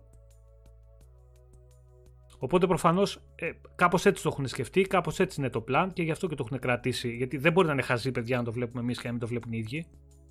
Ε, Το 300 plus ή το Ε, 250 ίσως. plus Αν και- ε, τους δεσμεύει να έχουν αυτά τα παιχνίδια. Διαφορετικά, όταν θα βγει και θα διαφημίσει μια υπηρεσία με downgrade, ε, μόνο καλό δεν θα της κάνει. Δεν μπορεί να διαφημίσει το Game Pass με 200 plus παιχνίδια συνέχεια και μετά να πεις με 100 plus παιχνίδια και ζητάω τα ίδια λεφτά. Ναι, εγώ νομίζω απλά μετά δεν θα λένε καν 100. Ε, Θα είναι ένα νούμερο το οποίο θα κυμαίνεται. Θα είναι 100, 200, 300. Εντάξει, το 100 θα- plus ξέρεις όμως είναι Εγώ ένα νομίζω- νούμερο που εγώ σίγουρα θα το νομίζω έχεις δεν- καλυμμένο πάντα. Από ένα σημείο και μετά δεν θα χρειάζεται να αναφέρουν καν τα παιχνίδια. Θα έχει μάθει ο κόσμος πλέον ότι είναι το Game Pass και δεν θα Γιατί χρειάζεται στο καν να γράφει Netflix, από κάτω. στο κατά Netflix το ξέρει πόσες υπηρεσίες έχει Όχι. πλέον; Δεν τίποτα δεν Όχι, ξέρει. τίποτα. Ναι, αλλά για Επίσης, να στο Αν φτάσει. Netflix με εγώ δεν πει μπορώ ότι να είναι βρω- 7.000 θα σε πιστέψω. Ε, παιδιά, επειδή όμως το Netflix. Ό,τι και να με πεις βασικά. μιλάμε- Ό,τι νούμερο και να με πεις για το Netflix θα το πιστέψω. Επειδή το Netflix όμως Δεν αυτή έχω τη στιγμή ιδέα. Μιλάμε για άλλα εκατομμύρια και δεν το ενδιαφέρει να αναφέρει ταινίες και, και τα λοιπά, επειδή πλέον δεν το ενδιαφέρει να λέει νούμερα. Κάπως- ε, μέχρι να κάπως φτάσει θα εκεί όμως, πρέπει να λες κάτι εκτός από τα παιχνίδια που υπάρχουν μέσα, το οποίο θα τραβήξει και κόσμο. Δεν γίνεται να ακυρώσει Οκ, τα δεκτό, πάντα ναι. ε, μέχρι να φτάσει σε ένα αλφα σημείο το οποίο δεν θα σε απασχολούν κάποια γύρω-γύρω. Εντάξει, τουλάχιστον ε, έτσι το βλέπω εγώ. Ή μπορεί μετά, ξέρεις τι καφετζή, να στο πάνε, μπορούσαν να το πάνε 200 απλά στο Ultimate, στο Ultimate, να το παίξουν έτσι Ναι, πάλι. ναι, Σου ναι, λέει ναι, 100 πολύ κονσόλα, πιθανό. 100 PC, είμαστε ήδη 200. Εντάξει, σε 100 λίγο το απλό, 200 το δεν, Ultimate. δεν ναι. θα στο πάνε έτσι. Σιγά σιγά θα είναι τόσο συμφέρουσα η υπηρεσία το Ultimate με όλα αυτά που μπαίνουν και που θα μπουν που δεν θα σε συμφέρει να πας να βάλεις απλό Game Pass. Δηλαδή θα βάζεις Α. κάποια στιγμή, θα βάζεις κάποια στιγμή ε, ε, Game Άμα- Pass και θα άμα νιώσεις βάζεις χαζός. Gold- Δηλαδή θα λες γιατί Ναι, να μην σε λίγο βάλω. ξέρεις τι θα βάζει γίνεται. Το, το Hive Busters θα το βάζουν στο Game Pass και το Gears θα το βάζουν στο Ultimate. Ναι, εντάξει, δηλαδή κάποια στιγμή ρε παιδιά δεν γίνεται. Κάποια στιγμή θα. Ε, Δεν, δεν μπορώ να διανοηθώ βασικά αυτή τη στιγμή κάποιος που είναι Gold συνδρομητής ε, στο, στο Xbox. Μάλλον κάποιος που είναι Gold συνδρομητής αυτή τη στιγμή στο Xbox σίγουρα μπορεί να σκεφτεί και το ενδεχόμενο να βάλει ε, Game Pass απλό. Ναι, ευρώ. Κάποιος Ναι, όμως, ο βάζει- θα οποίος- βάλει Ultimate. Ναι. Κάποιος όμως ο οποίος δεν έχει τίποτα, δεν νομίζω ότι υπάρχει περίπτωση να πάει να βάλει έξι διαφορετικές συνδρομές. Μία θα βάλει και τελείωσε. Ε, και, και γι' αυτό γεμίζουν τόσο πολύ το Ultimate και αφήνουν το υπόλοιπο απ' έξω. Γιατί κάποια στιγμή η απλή συνδρομή του Game Pass, ε, εγώ πιστεύω θα φύγει από την άκρη. Γιατί πρώτα πρώτα η διαφορά Εγώ τους η πιστεύω- διαφορά τους είναι τόσο μικρή χρηματικά πιστεύω θα σε φύγει σχέση το με το Gold. περιεχόμενο. Καλά, πιθανόν να φύγουν και τα δύο και να υπάρχει μία. Κάτσε πάνω, δεν είναι, δεν είναι μικρή η διαφορά. Μην το κοιτάς σε ευρώ. Ότι πόσο κάνει το ένα κάνει 10 και το άλλο κάνει 12. Ποσοστιαία κοίτα. 14. Όχι, 13. Με ποσοστό να το κοιτάς. 13 με 10. Επίσης, Ε, τι- δεν- Είναι τι 30 διαφορά είναι; είναι φθηνό. ξέρω εγώ, δεν, ας πούμε 30 δεν είναι 30, αλλά ας πούμε 25% ξέρω εγώ ένα τέτοιο. Ναι, ναι, για κάποιον είναι, διαφορά. παιδιά, είναι διαφορά για κάποιον που μπορεί να σκεφτεί το να βάλει 10 και 15 μήνες και 12 μήνες. Κάποιος που θέλει να βάλει ένα μήνα για να παίξει ένα παιχνίδι και θέλει να παίξει και online, δεν υπάρχει περίπτωση να σκεφτεί το ενδεχόμενο να βάλει και Gold, να βάλει και Game Pass. Ε, Και εγώ όλα θα τα σου πω υπόλοιπα. για ποιο λόγο το Game Pass και το Game Pass Ultimate δεν θα καταργηθούν. Γιατί όποιος παίζει στο PC μόνο, όταν βάζει απλή Ναι, συνδρομή Game Pass, έχει και το Gold αυτόματο δωρεάν. Μπορεί Μα- να παίξει με τον Xbox Μα είναι Player, Game με Pass το PC. xCloud, Ε, μπορεί δεν να μιλάμε, παίξει με το ρε PC. Βασίλη, δεν μιλάω για το Game Pass του PC. Είναι άλλη συνδρομή αυτή. Πώς. Μιλάω για το Game Pass το Ναι, απλό, αλλά για λέγεται το Game Xbox. Pass. Άμα θες βάζεις Ultimate στο PC όμως. Game Pass PC λέγεται, δεν λέγεται Game Pass απλό. Game Pass PC λέγεται, αλλά άμα θες βάζεις Ultimate στο PC. Ναι, αλλά σου λέω, Βάζεις ε, Ultimate στο δεν, PC, δεν μιλάω, βάζεις; δεν μιλάω ρε παιδί μου για την Game Pass τη συνδρομή την απλή, μιλάω για την Game Pass που είναι για την κονσόλα. Πώς να το πω αλλιώς; Είναι, για την κονσόλα υπάρχουν το Game Pass Ultimate και το Game Pass το απλό. Άσε το PC απ' έξω. Το PC έχει δική του συνδρομής, ξεχωριστή. Η Game Ναι, Pass. αλλά τι είναι σου λέω, αφού θα ξεχωριστή, έχει, για- αφού για- θα για έχει τη λογιστική, γιατί είναι ξεχωριστεί στον ξεχωριστή. Από την υπολογιστή, ώρα που το θα έχει Ultimate και στην είναι και κονσόλα στα δύο. ξεχωριστή. Ναι, από την ώρα που το Ultimate είναι και στα δύο και το Game Pass είναι και για τα δύο γιατί είναι ξεχωριστή. Για πες μου, γιατί εγώ δεν Ναι, μπορώ να το δύσκολα να καταλάβω. γίνει δηλαδή στον υπολογιστή κάτι που δεν θα γίνει και στο άλλο. Το Δηλαδή, Game Pass ή θα έχουν και Ultimate. τα δύο Ρε δύο, παιδιά, ή θα περιμένετε έχουν και λίγο. τα δύο ένα. Ρε παιδιά, το Game Pass Ultimate είναι μια συνδρομή που είναι για τα δύο. Υπάρχει το Game Pass το απλό που είναι για την κονσόλα και το Game Pass για PC που είναι για το PC. Είναι διαφορετικέ. Ναι, ωραία. Αν βάλεις Game Pass για κονσόλα, θα έχεις Game Pass για PC. Όχι, δεν έχεις. Ε, τότε πώς Αλλά- είναι το ίδιο; Αλλά πρόσεξε να δεις ποια είναι η διαφορά. Στο Game Pass για PC το Gold Πρώτα απ' όλα είναι πιο δωρεάν. φθηνό. Στο- Τι είναι το Game Pass για PC? Δωρεάν. Από πού είναι Όχι δωρεάν; το Game Pass, το Gold. Το Gold, Το Gold, ναι, το Gold είναι το δωρεάν. Gold είναι δωρεάν στο PC. Ρε, η συνδρομή είναι πιο Καλά, φθηνή. το, το online. ναι. 10 ευρώ έχει, για τιμή δεν είναι. 10 ευρώ Game Pass PC, 10 ευρώ Game Pass ε, κονσόλας. Ω, sorry, ίδια ναι. τιμή έχουν Εί- Είχε, πλέον. είχε τη, την προσφορά και ήταν πιο φθηνό. Ναι, ναι, ναι. Στα 5 ευρώ δίκαιο. Ναι. Όχι, γενικά, εφόσον έχει δύο επιλογές στο PC, θα έχει δύο επιλογές η κονσόλα. Ε, άμα έχει το ένα τρεις επιλογές, θα έχει τρεις επιλογές και το άλλο. Δηλαδή, πάνω κάτω έτσι θα παιχτεί η μπάλα. Δηλαδή, άμα μειωθεί σε κάτι, Ρε θα παιδί μειωθεί μου, και στο άλλο. το τώρα, PC έτσι, όπως πάει. έχει νόημα αυτή τη στιγμή να έχει δύο συνδρομές, να έχει το Ultimate και το Game Pass το απλό. Αυτή τη στιγμή. Εγώ στην κονσόλα αυτή τη στιγμή νόημα για τις δύο συνδρομές δεν βρίσκω. Εγώ βρίσκω. Ναι, να απλά σου πω, σου, σου λέω να και σου πω. εγώ ε, που επιπρόσθεση, βρίσκω. αν Θα σου καταργηθεί πω την ένα παράδειγμα. κονσόλα, θα πρέπει κάπως να το καταργήσουν και στο PC. Δηλαδή πάνε, πάνε πακέτο. Μπορεί να βγει Δηλαδή, κάτι θα, άλλο. θα ρε, πάει εσύ. κάπως Πώς- πακέτο. Πώς κάνει το Netflix που σου λέει κάποιοι δεν έχουν να δίνουν ξέρω, εγώ, 10 ευρώ. Υπάρχουν 8 ευρώ, 10, 12 και αυτοί πώς τα χωρίζουν με την ποιότητα. Δηλαδή 4K, 1080 και SD. Μπορεί να κάνουν και αυτοί κάτι τέτοιο αντίστοιχο. Να πούνε, αυτό ξέρεις το τι, έχουμε κάποια πει, στιγμή- Άκη, ναι, ότι είναι, πο- είναι πολύ Ω. πιθανό αυτό. Ναι. να σου πούνε ότι ξέρεις τι, για τα high-end μηχανήματά μας είναι λίγο πιο ακριβό, για τα πιο χαμηλά πιο φθηνό. Ή Όχι, μπορεί όχι, να βάλει δεν το θα σου κάνει πλήθος. αυτό. Θα σου βάλει τις υπηρεσίες. Δηλαδή θα σου βάζει να φτιάξεις πακέτο όπως γουστάρεις εσύ. Θες Game Pass ε, Ultimate, ε, EA Play, είναι τόσο. Θες ε, Gold, Εγώ το, με- π.χ. είναι τόσο. εγώ το μέλλον που βλέπω είναι να μην υπάρχει ούτε goal τίποτα, να υπάρχει ένα που θα λέγεται πάσο παιχνιδιού, έτσι γενικά, και απλά να προσθέσουν εκεί entertainment είτε με μουσική, είτε με κάποιες ταινίες και να ακούσεις κάποια στιγμή να λέγεται Microsoft Pass. Το έχουν κάνει ήδη η Apple, που και αυτή είναι competitor στο κομμάτι, έτσι, έχει το Game Arcade. Θα μου πεις ποιος παίρνει Game Arcade, κανένας. Αλλά σου έχουν λίγο Πολλοί απ' δεν όλα. έχουν Αμερική όμως. Δεν, τώρα μεταξύ μας ποιος κάθεται και παίζει παιχνίδια στο Game Arcade; Δεν νομίζω κανένα. Έλα, ρε, γιατί μόνος στο έχεις κινητό. κόσμο που τα βάζεις αυτά. Όχι, όχι, Έχουν, τα βάζεις. παίζουν, Μην το... Εγώ, εγώ θέλω να Και σου πω εκεί ότι πέρα είναι στις αρχές του. Και εκεί Παίζουν. σιγά Αυτό σιγά σου θα λέω. δεις τι θα γίνει. εγώ σου περιγράφω τι πουλάει αυτός. Τι σου πουλάει η Apple. Σου έχει τηλεόραση, μουσική, σου έχει πως το λένε αποθηκευτικό χώρο ε, και σου έχει μέχρι τώρα βάλανε και γυμναστήριο αν είδες. Στα μαζεύει όλα σε ένα ωραίο πακετάκι. Το ίδιο θα κάνει και η Mm. Microsoft, το ίδιο κάνει και η Google, το ίδιο κάνουν λίγο πολύ όλοι έτσι είναι. Η Google δεν έχει τώρα που σου έχει το, τη μουσική, το YouTube, ε, σου έβαλε και το gaming. Το προσπάθησε με αυτόν τον τρόπο. Έτσι πάει λίγο πολύ το πράγμα. Και όποιος δεν Πολύ τα πέ- βάλει όλα θα μείνει από την απ' έξω. Δεν γίνεται. Κάπως όχι, θα μόνο, πρέπει- δεν θα αυτό μείνεις απ' έξω. Δεν θα μείνεις από την απ' έξω. Απλά δεν θα σε συμφέρει οικονομικά. Δηλαδή τώρα μπορεί να κάνει 10 ευρώ 12 που έχει τα πάντα. Όχι, δεν λέω για τον Φτιάχνει- καταναλωτή, λέω Α. για τις εταιρείες. Ότι πάλι πρέπει να επιλέξουν στρατόπεδα και να αλλάξουν τη στρατηγική τους. Κάτσε, γιατί και τώρα δεν μπορείς να έχεις ό,τι θε. Δηλαδή τώρα μπορεί, εγώ π.χ. έχω και τη Apple, ε, δεν έχω όλο το πακέτο της Apple, έχω το Apple Music γιατί μου αρέσει για κάποιο λόγο παραπάνω από το Spotify. Έχω και το Netflix, έχω και το Game Pass, δηλαδή σε όλους τους πελάτες είμαι. Αλλά Γενικά εντάξει, θέλω όσο, να έχουν όσο αρχίζουν και πελάτες- αυξάνονται οι συνδρομές, άμα φτάσω σε σημείο να πληρώνω 7-8 συνδρομές, δεν υπάρχει περίπτωση μετά να πάω να πάρω ένα, ένα παιχνίδι 50 ευρώ για τη Sony. Μπράβο, αυτό Γιατί σου λένε. για τη Αυτή, Microsoft. Που ήδη, που ήδη δεν πάω να πάρω και ψάχνω. εκεί ήθελα να καλύτερες στο τιμές. πάω και, το, Άμα και εγώ φτάσω έδωσε σε ωραία 7 πάσα. Συνδρομές, ε, γυμναστήριο, μουσική και αυτά, Netflix, Game Pass κτλ. Ε, δεν θα δώσω 50 ευρώ. Γι' Αυτό, αυτό σου λέω αυτό- ότι και ο άλλος θα πρέπει να κάνει κάτι. δίνεις μια ωραία πάσα. Δεν ενδιαφέρει τους κολοσσούς τις μεγάλες εταιρείες το, μη- το, το λεγόμενο one-off cost, one-off price, δηλαδή πληρώνω ένα μεγάλο ποσό μία φορά. Θέλω το recurring revenue, δηλαδή μηνιαίο πάγιο. Προτιμώ να μην μου δώσεις 50 ευρώ και να μου δίνεις για ένα-δύο χρόνια 3 ευρώ από εδώ, 1 ευρώ από εκεί, 4 ευρώ, που είναι και πιο εύκολο κάποιος να βγάλει από το πορτοφόλι του ένα 3 ευρώ, παρά να βγάλει ένα 70 ή ένα 50 Θα το σκεφτεί πολύ περισσότερο. Ναι, Πόσα σε χρήματα εισαγωγικά και σε να έχει. ξεγελάει. Δεν είναι ότι σε ξεγελάει. Είναι η φύση του ανθρώπου, ρε. εσύ. Εισαγωγικά λέω. Ρε, η ναι, ναι. φτύνια τρώει τον παράρε, έτσι πάει. Δεν είναι φτύνια, αν το σκεφτείς. Περίμενε λίγο. Ναι, ρε, Α- εισαγωγικά βάζουμε. εντάξει, άμα, ξέρω τι άμα είναι. πάμε για φτύνια, τότε το Game Pass είναι φτύνια. Να σου το πω πολύ απλά. Δηλαδή, να τα συγκρίνεις, σου λέει ο άλλος, έλα μωρέ, εντάξει τώρα, δίνεις εσύ 8-10 ευρώ πόσο δίνεις με τις προσφορές. Τα παιχνίδια που έχεις είναι φτύνια. Δεν το ξέρει, δεν ισχύει. Όχι, είναι, είναι πολύ φτηνό σε σχέση με αυτό που σου προσφέρει. Εγώ έτσι το πάω. Κατάλαβες; Άρα, άρα στο. Προσδίδουν απλά ένα value στην υπηρεσία τους. Την κάνουν Στο- πιο διαλεαστική στο ώστε να Delta- συνεχίσουν να σου παίρνουν τη συνδρομή. στο Δέλτα όφελος προς κόστος είναι πολύ πιο ωφέλιμο για τον καταναλωτή.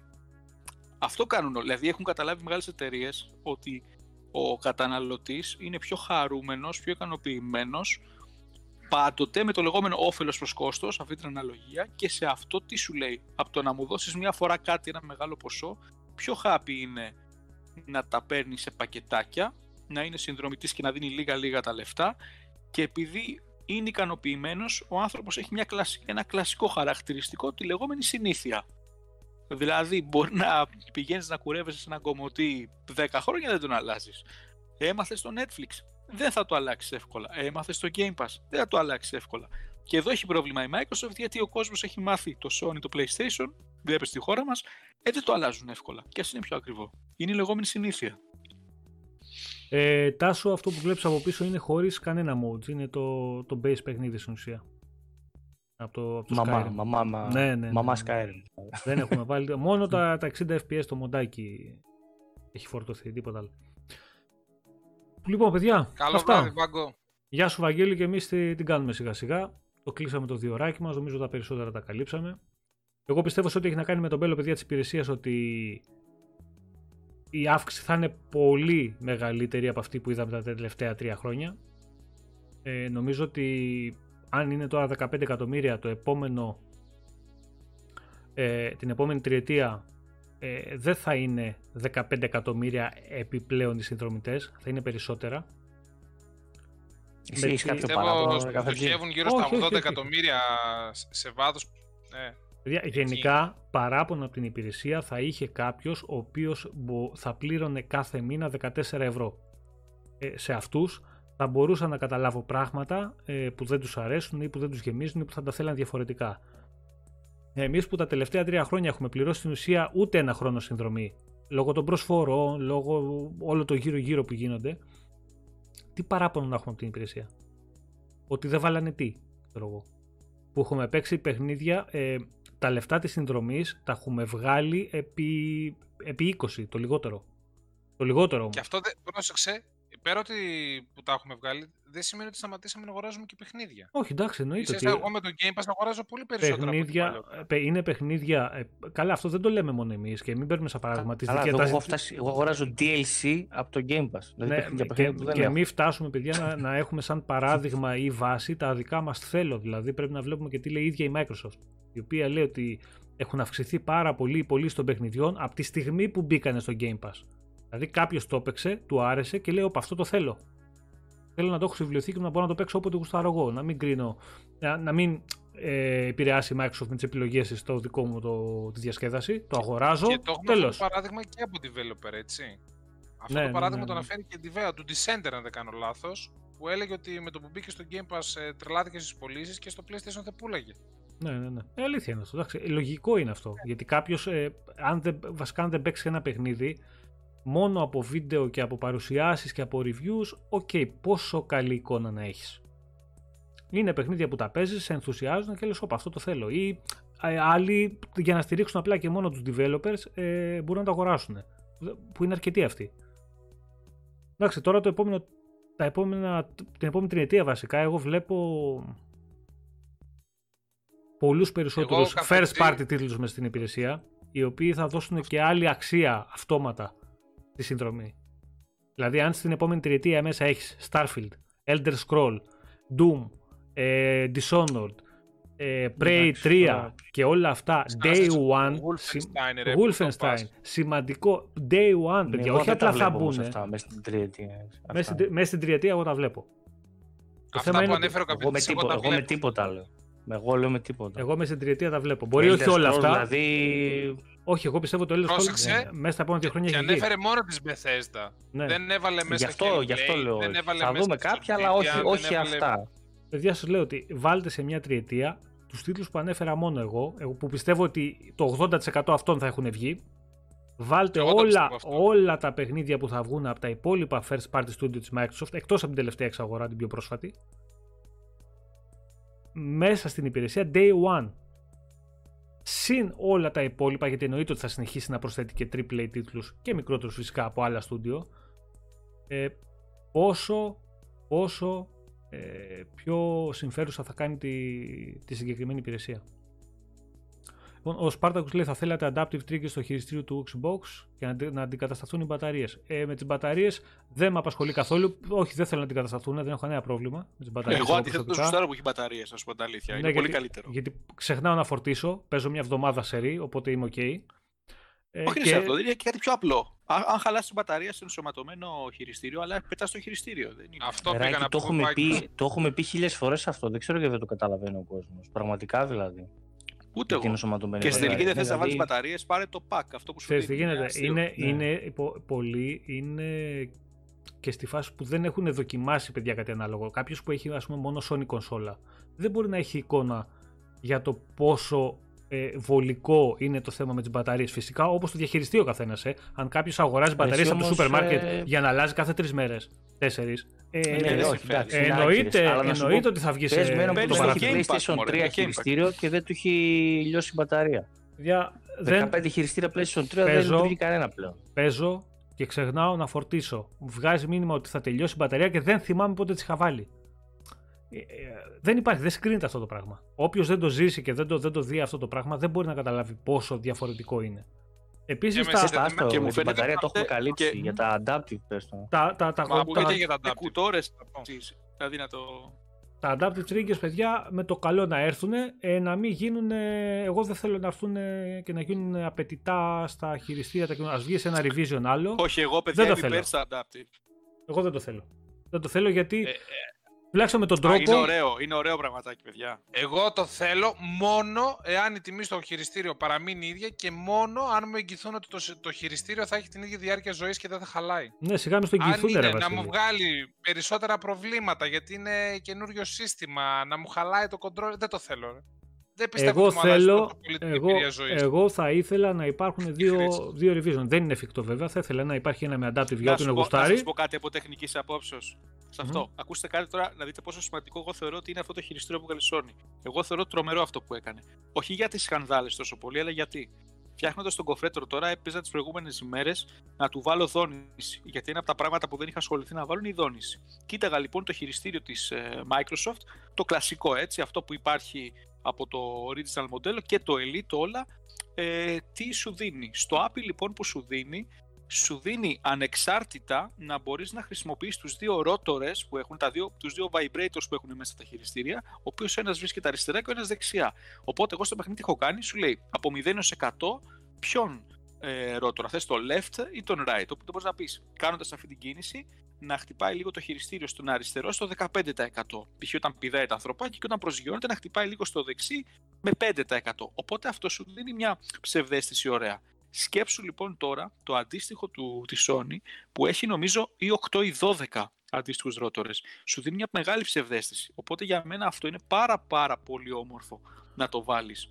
Ναι, και δεν Άκη, είναι κάτι που μαζί σε σου. χαλάει. Μαζί σου. Επίσης- Αλλά έχουν αναφερθεί Όχι, έχουν Αρκετά αναφερθεί. παιδιά. Η χειριστήρια πλειοψηφία. χαλασμένα. Α τα χειριστήρια, Βασίλη. Η πλειοψηφία, η πλειοψηφία όμως των ανθρώπων που το δουλεύουν και δεν μιλάω για ανθρώπους ε, κολλημένους που θέλουν να βρουν προβλήματα, ε, από ένα σημείο και μετά το κλείνουν. Γιατί, γιατί καταντάει ενοχλητικό. Για τις μπαταρίες προφανώς. Όχι την για τις μπαταρίες, κατανάλωση. για, τη- για τον τρόπο που ενσωματώνεται στα παιχνίδια. Εκεί που υπάρχει πολύ κουράζει. Κουράζει αυτό το Ναι, πράγμα. ναι, ναι, εντάξει, προφανώς. Και να σου πω κάτι, εγώ είμαι και της άποψης όλα αυτά.